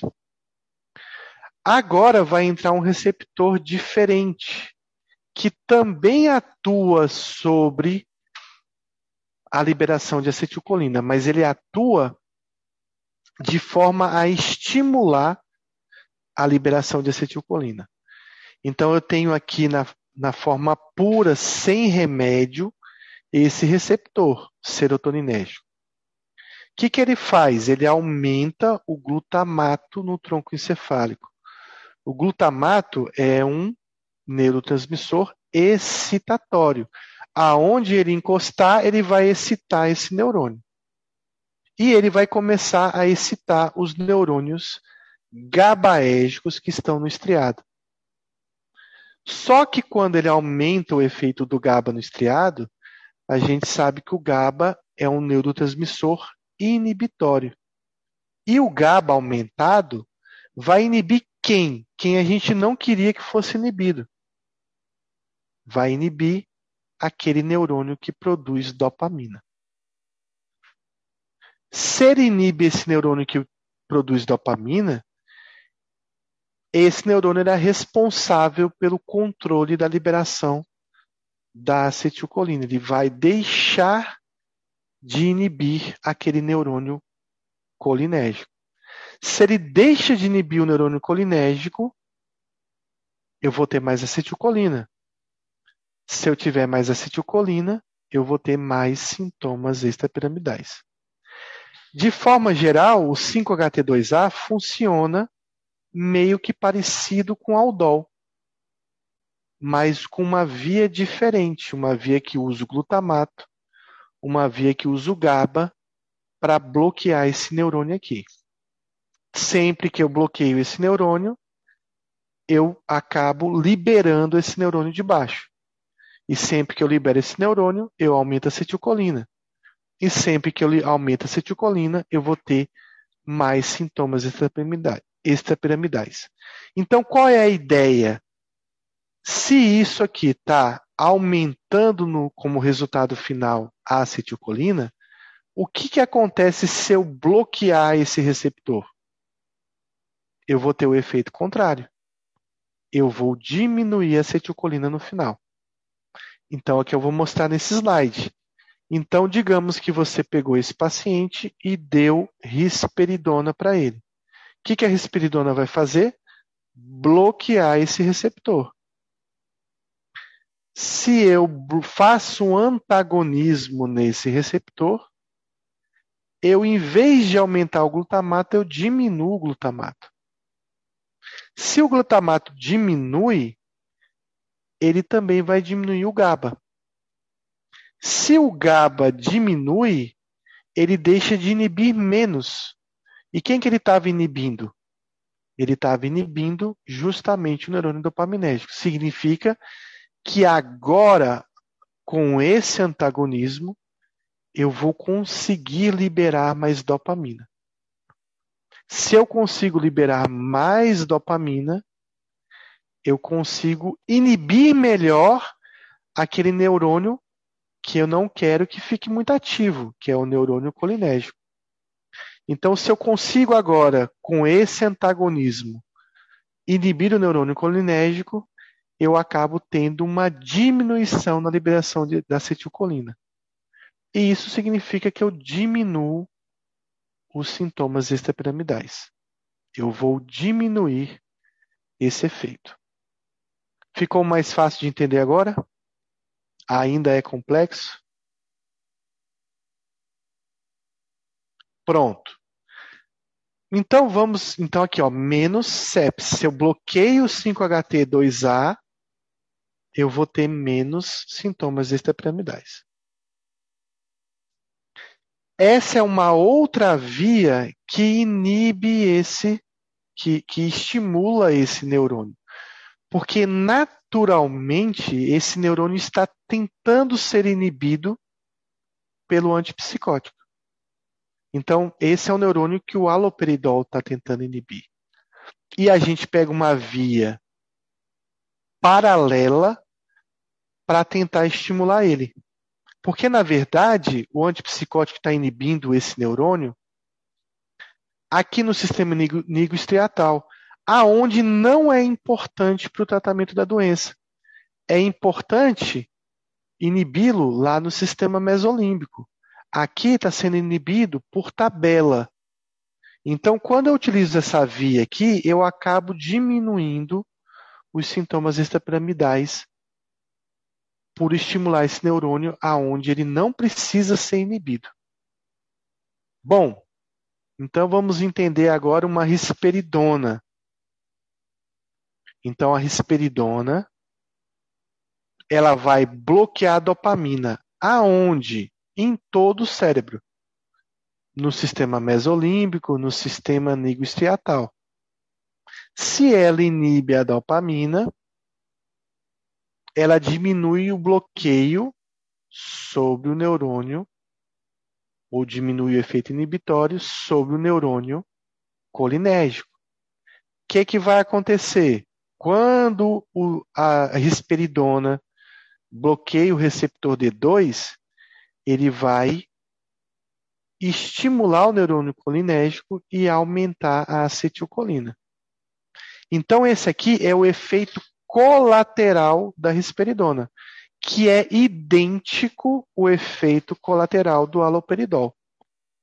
Só que ao mesmo tempo que de um lado a risperidona está bloqueando dopamina, através. Então, aqui ele é igual a um típico, ele é igual a uma, uma, um haloperidol. Só que ao mesmo tempo que ele está fazendo esse papel de um antipsicótico típico, do outro lado, ele também está mexendo com 5-HT2A. Então, o que, que vai acontecer aqui, pessoal? Ele vai dar uma equilibrada nisso. Ele vai bloquear de um lado e estimular do outro. Só que ele não faz isso lá no sistema mesolímbico. Ele faz isso no sistema nigroestriatal, que é onde os efeitos colaterais estão sendo gerados. Então, o que, que a risperidona vai fazer? Um antagonismo do 5-HT2A ao mesmo tempo que ele faz um antagonismo da dopamina. Esse antagonismo do 5-HT2A, que a gente acabou de ver, vai fazer o quê? Vai liberar mais dopamina. E no final da conta, esse aumento da dopamina vai desestimular esse efeito no neurônio colinérgico. Então, aqui eu já vou ter uma redução da liberação de dopamina. É como se essa ação tentasse compensar essa ação. É como se de um lado eu estivesse aumentando a acetilcolina e do outro eu estivesse estimulando a liberação dopaminérgica, diminuindo a liberação de acetilcolina. De um lado eu estou aumentando e de um outro lado eu estou tentando diminuir a acetilcolina, de forma que existe um balanço nessas duas vias, que o haloperidol não tem. O haloperidol só atua desse lado. Para que eu tenha uma atuação de diminuir a acetilcolina, eu tenho que botar um anticolinérgico. E a risperidona já vem com as duas coisas juntas. Ele inibe a dopamina de um lado e aumenta a dopamina do outro. Isso não afeta a doença, porque isso está acontecendo no sistema nigroestriatal e não está acontecendo lá no sistema mesolímbico, aonde o bloqueio da, da dopamina é importante. Vejam então esse antagonismo. Eu corto dopamina de um lado e eu libero dopamina de um lado. Aonde eu corto dopamina, eu aumento a acetilcolina. Aonde eu libero dopamina, eu, eu diminuo a acetilcolina. E isso faz com que esse balanço diminua os efeitos colaterais. Dúvidas sobre isso?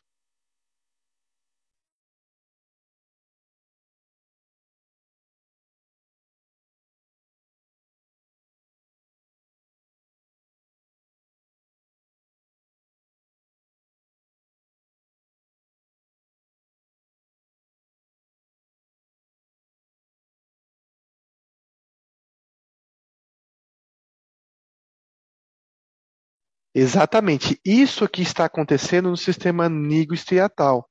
Lá no sistema mesolímbico, só está acontecendo esse bloqueio de dopamina que está diminuindo a formação de delírios e a formação de alucinações. Porque lá no sistema mesolímbico não tem esse neurônio anticolinérgico. Então, a gente não vai mexer com a acetilcolina lá daquele lado, a gente vai mexer com a acetilcolina no sistema nigroestriatal. E aqui nesse sistema, mexer com a acetilcolina é ruim para o paciente. Então, quando eu utilizo um atípico, eu consigo fazer um bloqueio, mas ao mesmo tempo estimular a dopamina. Então, eu equilibro os efeitos colaterais desse remédio. Certo? Então é bastante complexo, mas eu acho que deu para entender. Pelo menos a maioria falou que sim. Bom, então vamos passar aqui. Então, aqui a pergunta: os atípicos conseguem efeitos antipsicóticos bloqueando apenas 60% dos receptores dopaminérgicos no estriado, enquanto os típicos bloqueiam 80% dos receptores. Por isso que os típicos acabam realizando, né, causando mais efeitos colaterais. Vamos agora conhecer a, clor, a clorpromazina. Olha o que a clorpromazina faz, que é interessante. Ela também bloqueia a dopamina, mas ela bloqueia muito fraco. Esse bloqueio da dopamina também diminui o efeito inibitório sobre o neurônio anticolinérgico, fazendo com que o paciente aumente a acetilcolina. Se isso aqui está acontecendo no sistema nigroestriatal, a clorpromazina também está gerando sintomas extrapiramidais. Só que por que, que não é tão intenso? Porque esse bloqueio da dopamina não é tão intenso. Então, o resultado final é que essa acetilcolina não vai subir tanto. Mas a, a clorpromazina também tem dentro dela um efeito anticolinérgico, que ainda vai ajudar ainda mais a bloquear essa acetilcolina que está sendo liberada. Aí você fala, olha que legal, a clorpromazina ele parece um atípico também, né? Porque ele bloqueia a dopamina de um lado e bloqueia a acetilcolina do outro. Então, ele diminui os efeitos extrapiramidais. Sim, é verdade.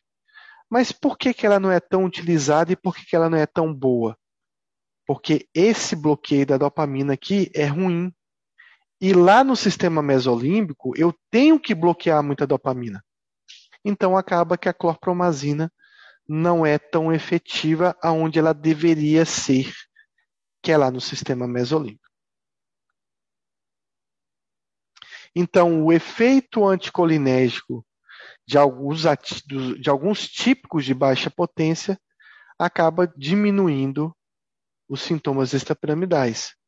No entanto, eles bloqueiam um pouco a dopamina lá no sistema mesolímbico, onde deveria ser importante, e acaba não gerando um efeito antipsicótico tão potente. Então, eu tenho aqui que o sistema mesolímbico é o meu problema da doença, é onde tem muita dopamina eu deveria reduzir. Então a solução é reduzir essa dopamina, bloqueando ela e melhorando os sintomas negativos, os sintomas positivos. Também na esquizofrenia eu tenho uma redução de dopamina nessas vias corticais. Qual é a solução para isso? Aumentar a dopamina e melhorar os sintomas negativos. O problema é saber se o típico consegue aumentar a dopamina nesse local. E tem alguns atípicos que conseguem. E eu vou comentar sobre eles daqui a pouco. Uma outra via que é problema é o meu sistema nigrostriatal. Qual é o problema? É que o antipsicótico reduz a dopamina aí. E ele não deveria mexer na dopamina aí. Então a solução é que o atípico acaba pela via do 5-HT2A aumentando a liberação de dopamina nesse local. E por essa via ele consegue reduzir os sintomas extrapiramidais. E por fim eu tenho a via túbulo-infundibular, onde o problema é que o antipsicótico acaba reduzindo a dopamina aí, e a solução seria não mexer nessa dopamina. Muitos atípicos não mexem, Exemplo, quetiapina mexe muito pouco nessa dopamina. Mas, por exemplo, uma risperidona já mexe bastante e vai acabar gerando hiperprolactinemia. Então, essa visão que a gente teria que ter das vias e dos efeitos de cada medicamento para entender melhor como eles atuariam e o que seria melhor que eles fizessem para o paciente. Lembrar que o 5-HT2A vai conseguir principalmente aumentar a dopamina nesse sistema, o que vai conseguir gerar menos sintomas extrapiramidais. Então, essa é uma ação dos antipsicóticos atípicos que veio junto com eles e que melhorou e que melhorou a vida do paciente que melhorou, melhorou o efeito dos remédios. Então, eu vou perguntar para vocês aqui, alguns já vão saber essa resposta. O que que tem de comum nesses remédios? O que que tem de igual nesses remédios? Alguém sabe responder?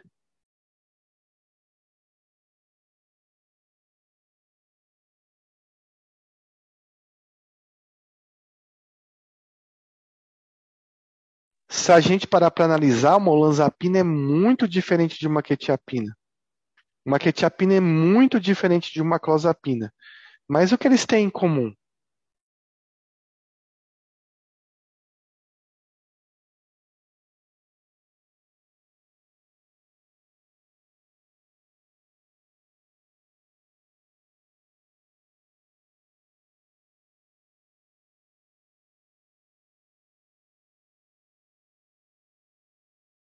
Exatamente esse esse final da palavra. Por isso que eles são englobados numa mesma classe.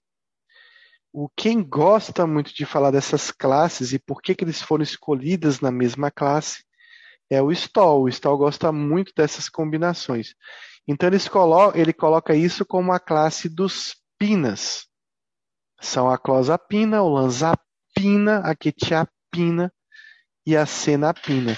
Na verdade, na verdade, na prática, eles não têm tantas semelhanças quanto parecem, apesar de fazer parte de um mesmo grupo. Por exemplo, se eu falo que fluoxetina é um inibidor da recaptação da serotonina e sertralina também faz parte do mesmo grupo, e eu estou colocando remédios muito parecidos.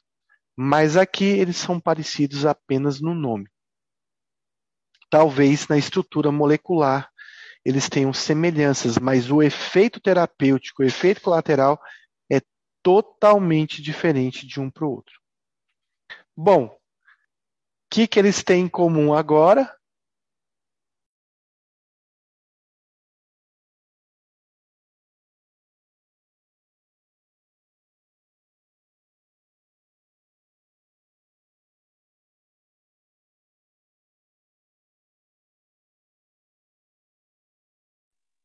Então o Stoll divide essa classe fotolurazidona lá embaixo, que ninguém lembrou de falar, como a classe dos dona, que também vai ser a mesma coisa. Estão na mesma classe, tem estrutura é, molecular parecida, mas tem efeitos colaterais e terapêuticos totalmente diferentes. Vou dar um exemplo. Risperidona é um remédio que bloqueia muito D2, é um remédio muito incisivo que eu usaria numa emergência. Lurazidona eu não costumo usar em paciente em crise, em surto, porque ele é pouco incisivo. Risperidona é pouco antidepressivo. Lurazidona é muito antidepressivo. Risperidona causa muita síndrome metabólica. Ziprasidona causa muito pouco síndrome metabólica. Então tem uma diferença muito grande que a gente vai citando quando a gente for falar de cada classe. E por último, essa classe que é mais difícil de vocês encontrarem a semelhança entre eles.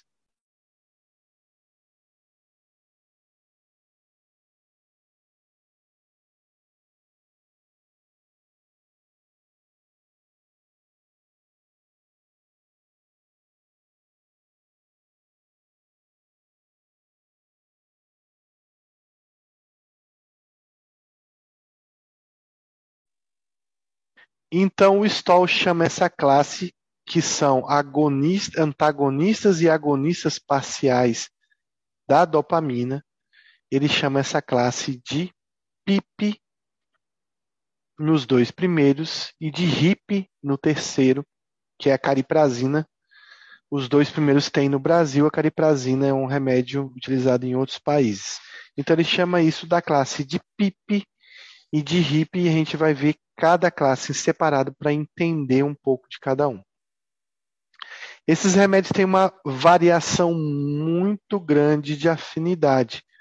Por exemplo, a afinidade sobre o antagonismo 5-HT2A é muito diferente de uma clozapina, por exemplo, quando eu comparo um aripiprazol. Mesma coisa se eu for analisar outros receptores. Então a gente vai voltar de novo àquela pergunta, mas vocês já responderam que é o 5-HT2A, que é o receptor importante no atípico.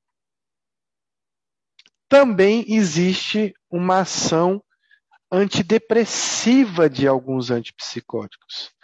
Vocês lembram desse receptor quando a gente ficava falando lá da serotonina, da vortioxetina, da, da fluoxetina, da vortioxetina?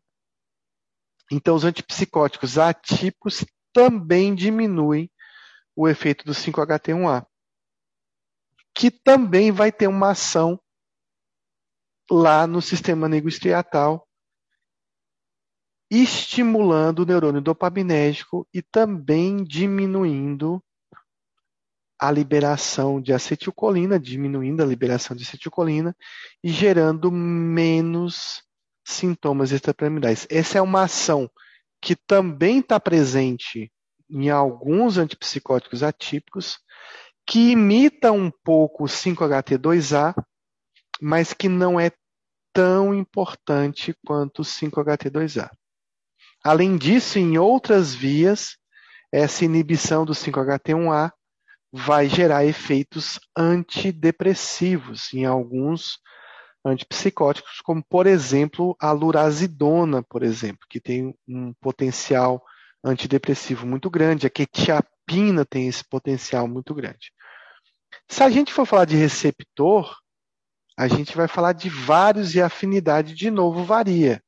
Olha a afinidade sobre o 5-HT1A, ela é muito grande na clozapina, na olanzapina, na quetiapina, por exemplo, nesse sistema nigroestriatal. E são vários receptores serotoniné serotoninérgicos da quais um antipsicótico pode atuar. Por exemplo, o 5-HT1BD, o 5-HT2C, o 5H3, o 5HT6, o 5HT7, em que vários antipsicóticos podem ter uma atuação sobre esses receptores. Para que, que eles servem no geral? Eu coloquei aqui só para ilustrar, porque a gente não vai decorar isso, mas, por exemplo, os 5HT1B-D são autorreceptores, eles são receptores pré-sinápticos, né, nos axônios aí que levam à diminuição de serotonina em alguns locais. E esse bloqueio desses autorreceptores acabam liberando serotonina no axônio. Isso acaba tendo efeito como alguns antipsicóticos, como a iloperidona, ziprasidona e acenapina, como olanzapina, quetiapina e baixo no aripiprazol. Então vejam que alguns antipsicóticos atuam sobre isso. Professor, isso é difícil, como é que eu vou decorar? Na verdade, eu estou usando isso mais de forma ilustrativa do que como uma coisa muito importante que você vai ter que saber. E isso acaba gerando nesses pacientes um efeito antidepressivo. Por isso que, por exemplo, lanzapina e quetiapina têm um efeito antidepressivo importante.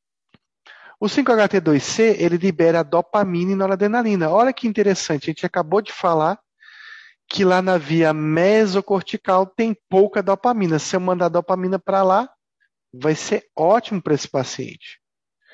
Então, eu tenho aí a liberação pós-sináptica desses dois neurotransmissores, o que aumenta a dopamina em várias áreas cerebrais, mas no estriado é importante para controlar os sintomas extrapiramidais. E nós temos exemplo aí, por exemplo, a vabacancerina, que é um outro antipsicótico que não tem no Brasil, e isso gera menos sintomas extrapiramidais.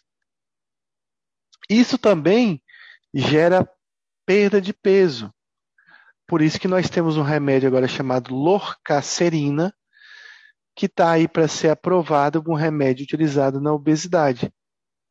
E isso tem uma ação de melhora da função das funções executivas, das funções frontais, dos lobos frontais. Isso gera também uma melhora dos sintomas negativos do paciente. Você vai ver o aloperidol agindo aqui? Não. Por isso que os antipsicóticos atípicos são importantes, porque eles vão mexer em várias áreas que, por fim, vão mexer na dopamina de forma positiva por outras vias.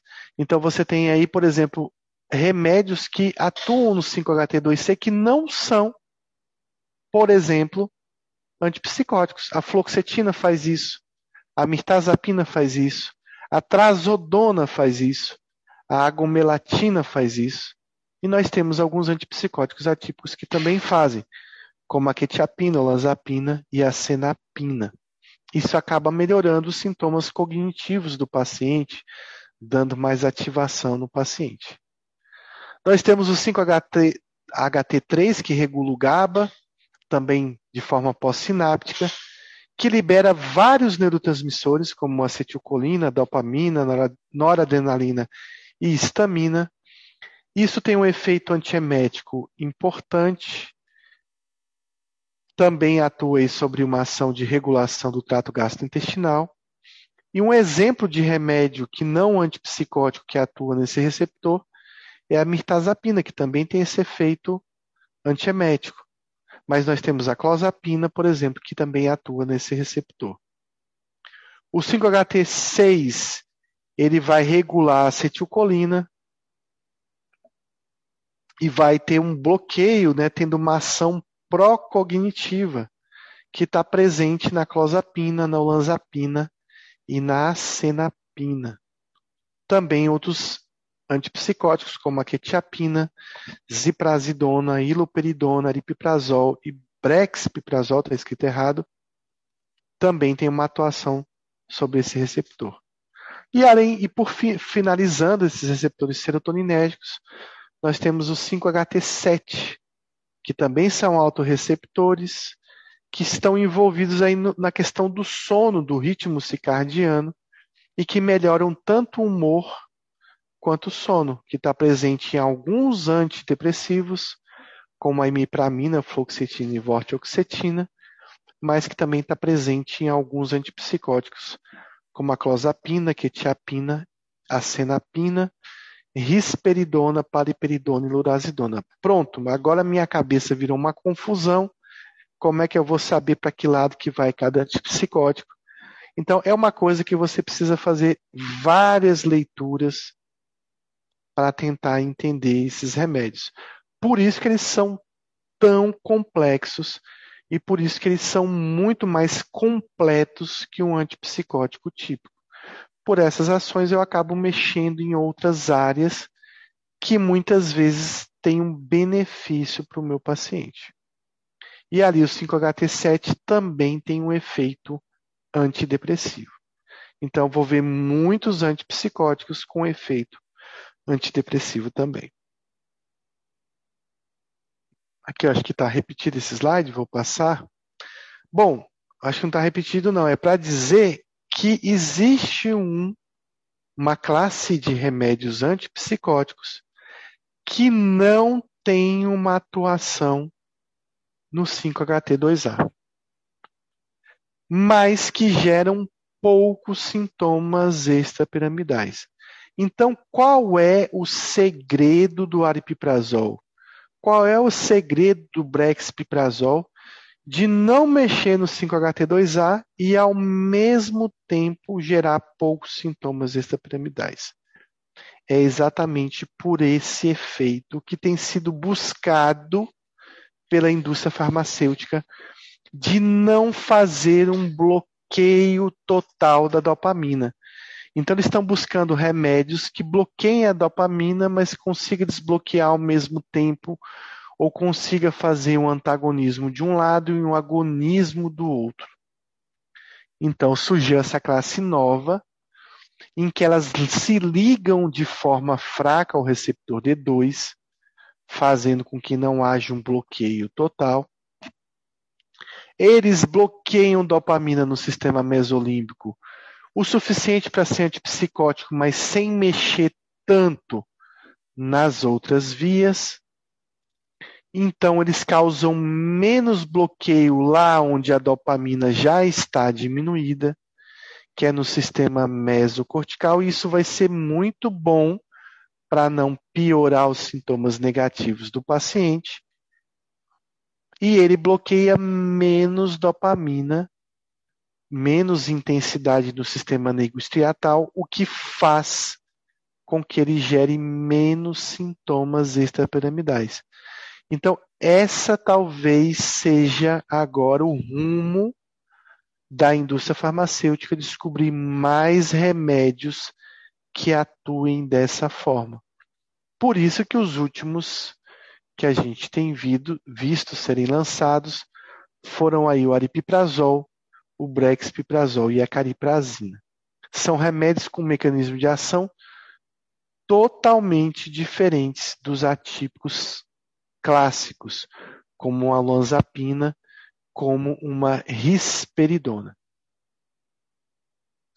Se a gente for falar em bloqueio D2, esse é o bloqueio D2 que eu encontro num atípico. Muito bloqueio D2. Se eu for falar de um bloqueio menor,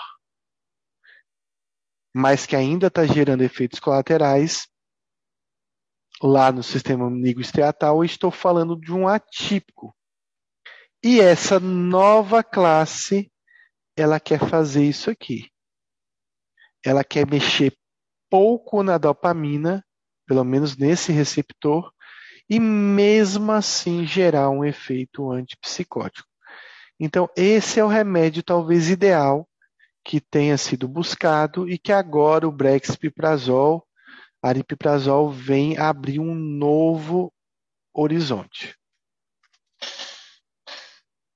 Quais as ações dos antipsicóticos? Então, além de um antipsicótico ter um efeito realmente de redução dos sintomas psicóticos, eles também são antidepressivos.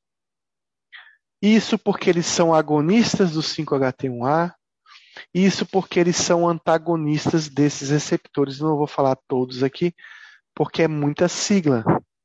Então, por essas ações é que uma olanzapina acaba tendo um efeito antidepressivo. Quais são os antipsicóticos com mais efeito antidepressivo?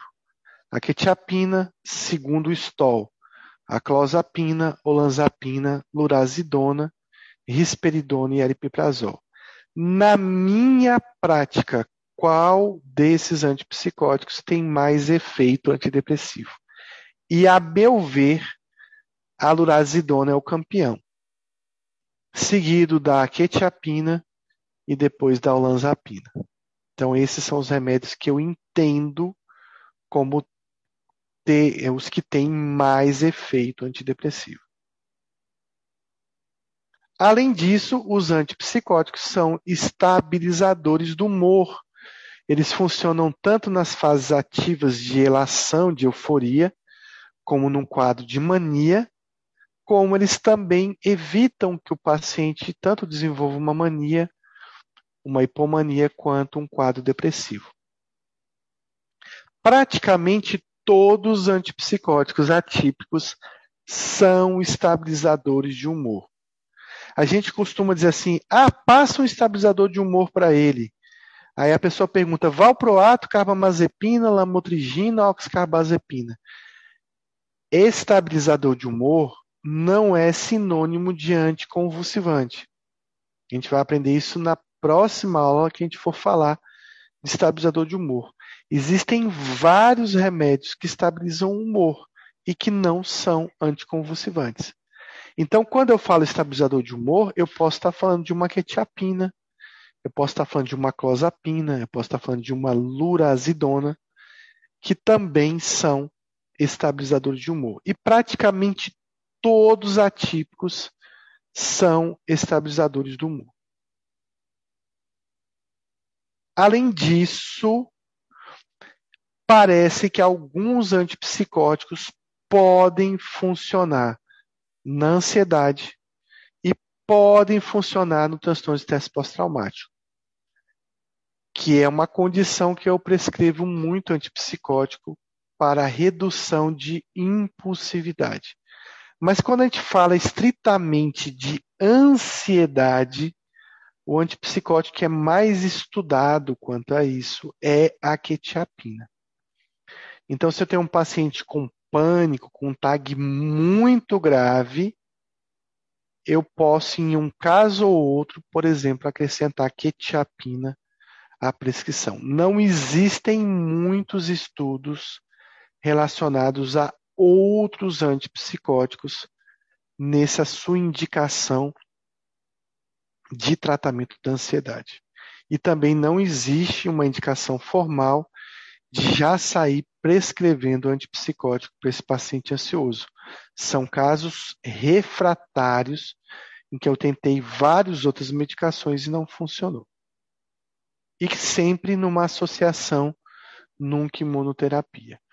Uma coisa importante é que a maioria dos antipsicóticos são hipnóticos. Uma grande parcela causa sono, mas eles não são aprovados para tratamento da insônia em nenhum guideline atual.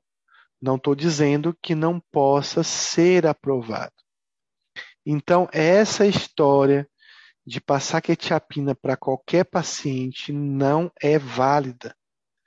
Se você tem um paciente bipolar que ele não dorme direito, aí sim a quetiapina vai ser um ótimo remédio. Por quê? Porque eu estou passando um remédio para ele dormir, mas um remédio que também tem um efeito estabilizador do humor. Mas não vale a pena passar quetiapina para qualquer paciente com depressão ou qualquer paciente com insônia. Uma depressão grave, refratária, que precisa de uma potencialização, aí sim uma olanzapina, uma quetiapina vai ser bem-vinda. Mas cuidado com essa prescrição que ainda não está aprovada. Então vamos falar um pouquinho sobre efeitos colaterais de forma geral, olhando para todos os antipsicóticos. Lembrar que o ganho de peso ele tem a ver com a questão da, do bloqueio da estamina. E esses são os antipsicóticos mais relacionados a ganho de peso. E eu estou seguindo aqui o que a maioria dos livros falam ou que o Stoll fala principalmente. Então eu tenho uma ressalva. Eu não acho que lurazidona dá ganho de peso como o Stoll fala. Então eu acho que ele dá pouco ganho de peso. E existem alguns antipsicóticos que também dão pouco ganho de peso, que é o caso da ziprasidona, do brexpiprazol e do aripiprazol, mas eu colocaria a lurazidona aqui embaixo também. Então, olanzapina dá muito ganho de peso, clozapina dá muito ganho de peso, risperidona também. A quetiapina dá ganho de peso, mas eu acredito que seja menos do que os três anteriores. Efeito anticolinérgico, síndrome seca, boca seca, piora de sintomas cognitivos, delírio. Então, a olanzapina, a clozapina e quetiapina são os que mais fazem bloqueio da acetilcolina. Uma exceção, um remédio que bloqueia muito pouco a acetilcolina, é a acenapina, que é o único antipsicótico que é por via sublingual.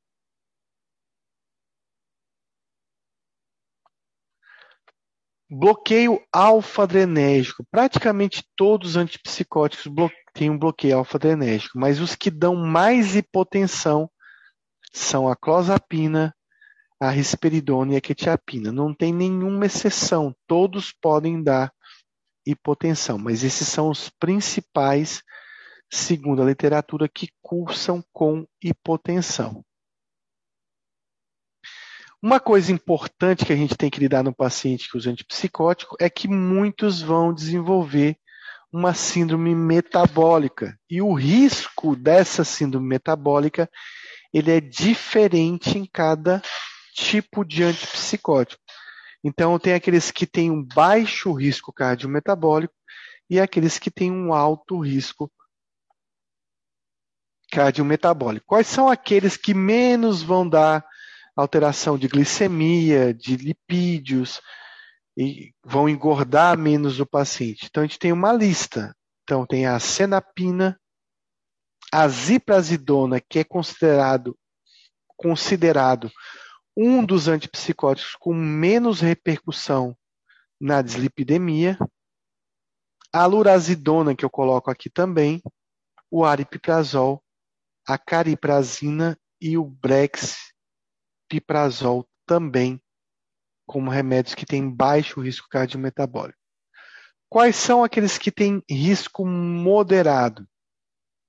Risperidona, paliperidona, iloperidona e quais os que estão que têm um risco alto? Clozapina, olanzapina são os principais. Então, esses são os remédios problemáticos em relação a lipídios, glicemia e peso. Vejam que eu não coloquei aí a quetiapina que surgiu aqui agora, que ele tem um risco moderado também. Mas, na minha prática, a depender do paciente, esse risco não é nem tão intenso assim. Então, alguns pacientes vão engordar, ganhar peso, mas um grupo também não vai ter muita repercussão. Então, eu acho que a quetiapina tem uma, uma situação meio ambivalente em relação a esse risco cardiometabólico. Comparada a uma risperidona, eu acho que a risperidona tem um impacto muito maior. Mas tem gente que vê de uma forma diferente, que vê a quetiapina gerando toda essa síndrome metabólica aí. Então vai depender muito do, seu, do grupo de, dos seus pacientes. Para que eu observe esse risco cardiometabólico, eu tenho que triar o paciente, eu tenho que observar o paciente, eu tenho que estar tá tentando localizar essas alterações. Então eu tenho aqui a questão do peso que eu preciso estar tá controlando e medindo nesse paciente, a resistência à insulina, que pode, que vai levar o paciente a desenvolver um diabetes no futuro, e claro, esse paciente que usa antipsicótico tem um risco, quando ele é diabético, de mais cetoacidose ou de coma hiperosmolar. Então, o que eu preciso rastrear no paciente? Lembrando que o peso é gerado por um bloqueio da estamina, eu tenho que acompanhar o IMC do paciente. Tem que estar sempre pesando ele, sempre olhando o IMC, vendo quanto de peso ele está ganhando com esse, com esse antipsicótico. Além disso, na resistência à insulina, os triglicerídeos vão me oferecer uma triagem muito interessante. Então, triglicerídeos é importante para você saber se esse paciente está descompensando. E é claro que a glicemia e a hemoglobina glicada é muito importante para também rastrear esse, esse, esse distúrbio metabólico que o paciente vem tendo. Então a gente vai adentrar agora em cada antipsicótico, ou cada classe de antipsicótico especificamente. A gente falou um pouquinho dos efeitos colaterais gerais, a gente vai falar de cada remédio e em breve a gente vai falar de, dos efeitos colaterais mais importantes, que são os extrapiramidais. Então vem uma pergunta: os hemogramas para acompanhamento da clozapina devem ser semanais por quantas semanas?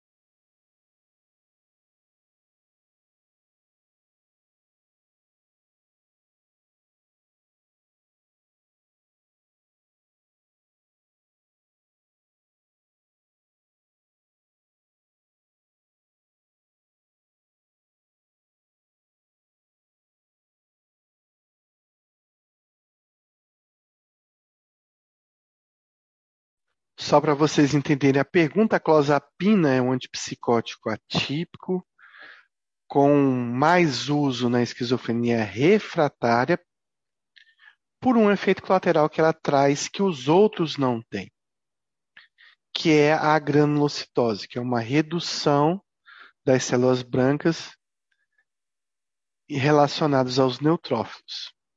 Então, a clozapina em 1% dos pacientes, pode variar essa taxa de livro para livro, varia de meio a 1,5%, ele causa uma redução drástica do número de neutrófilos.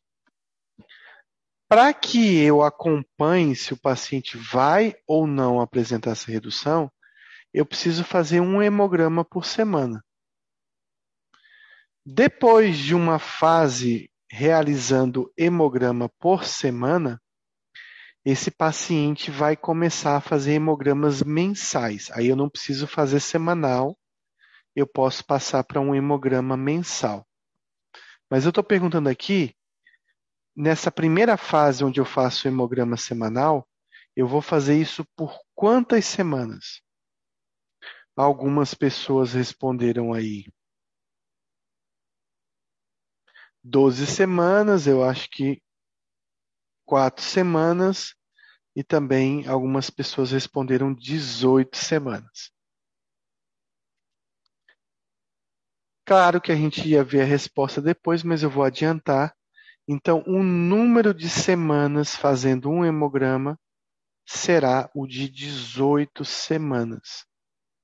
Então, esse é o período em que o paciente tem que entender, e a família também, que ele vai ter que realizar hemograma sempre para rastrear essa granulocitose que costuma surgir no começo do tratamento. Por isso que as primeiras 18 semanas você tem que rastrear mais de perto.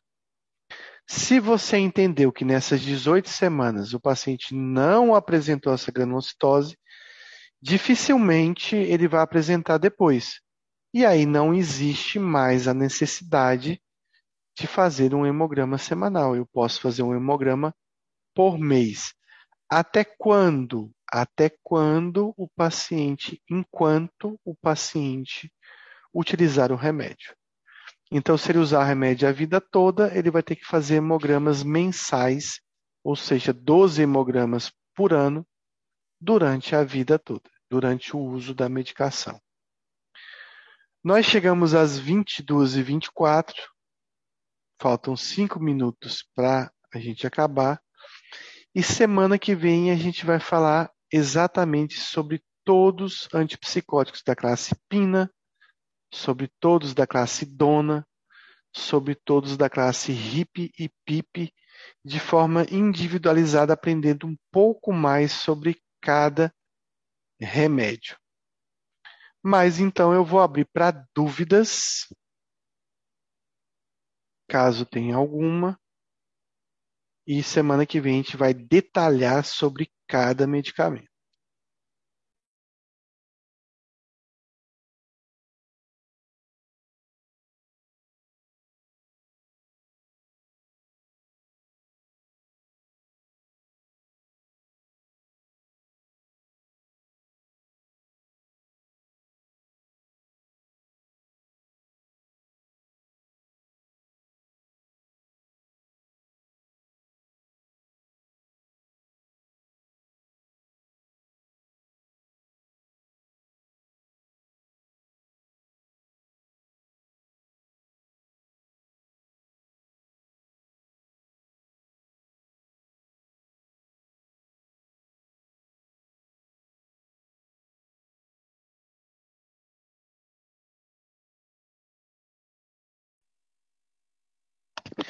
Cristiane pergunta sobre o uso de antipsicóticos na doença de Parkinson. Bom, então o que você tem na doença de Parkinson? Aqueles neurônios que produzem a dopamina, que teriam que inibir a acetilcolina, eles estão morrendo. Eles estão morrendo, então o que, que vai acontecer? Uma redução drástica da produção de dopamina, consequentemente, um aumento da acetilcolina, consequentemente, efeito parkinsoniano. O que, que acontece na doença de Parkinson? Além disso estar tá acontecendo, né, você utiliza remédios que tentam aumentar, tentam fazer com que os neurônios que ainda existem, que ainda estão vivos, vivos liberem mais dopamina. Só que da, da mesma forma que o antipsicótico, ele não vai fazer isso de forma localizada ele vai acabar aumentando a liberação de dopamina em outras áreas. Então, o que, que acontece? No Parkinson é o inverso. Você começa a ter liberação de dopamina no sistema mesolímbico, que não era para liberar dopamina lá.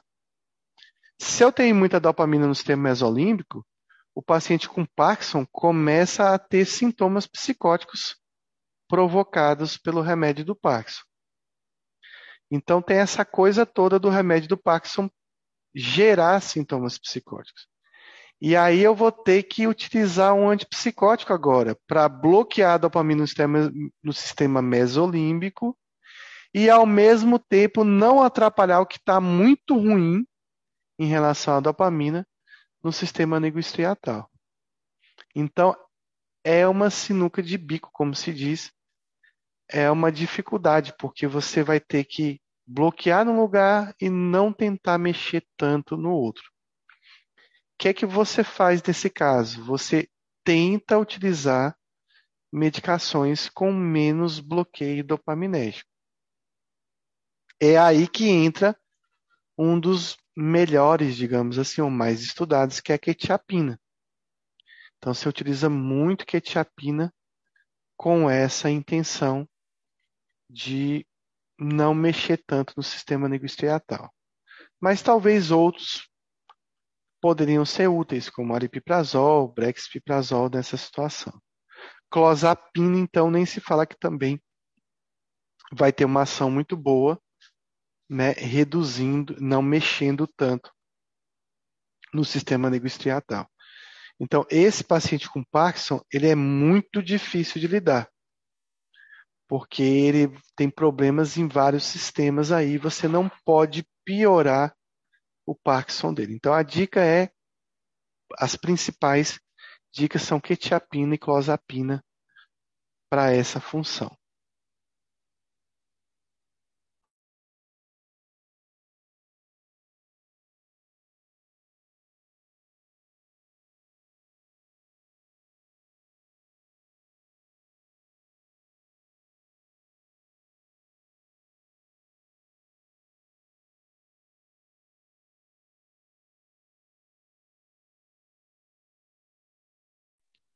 Acho que não tem mais dúvidas, então, pessoal. Boa noite, obrigado aí. Vou tentar responder agora o pessoal lá no, WhatsApp. São milhões de mensagens chegando todo dia, então vou tentar responder. Boa noite, bom descanso e até semana que vem com antipsicóticos de novo.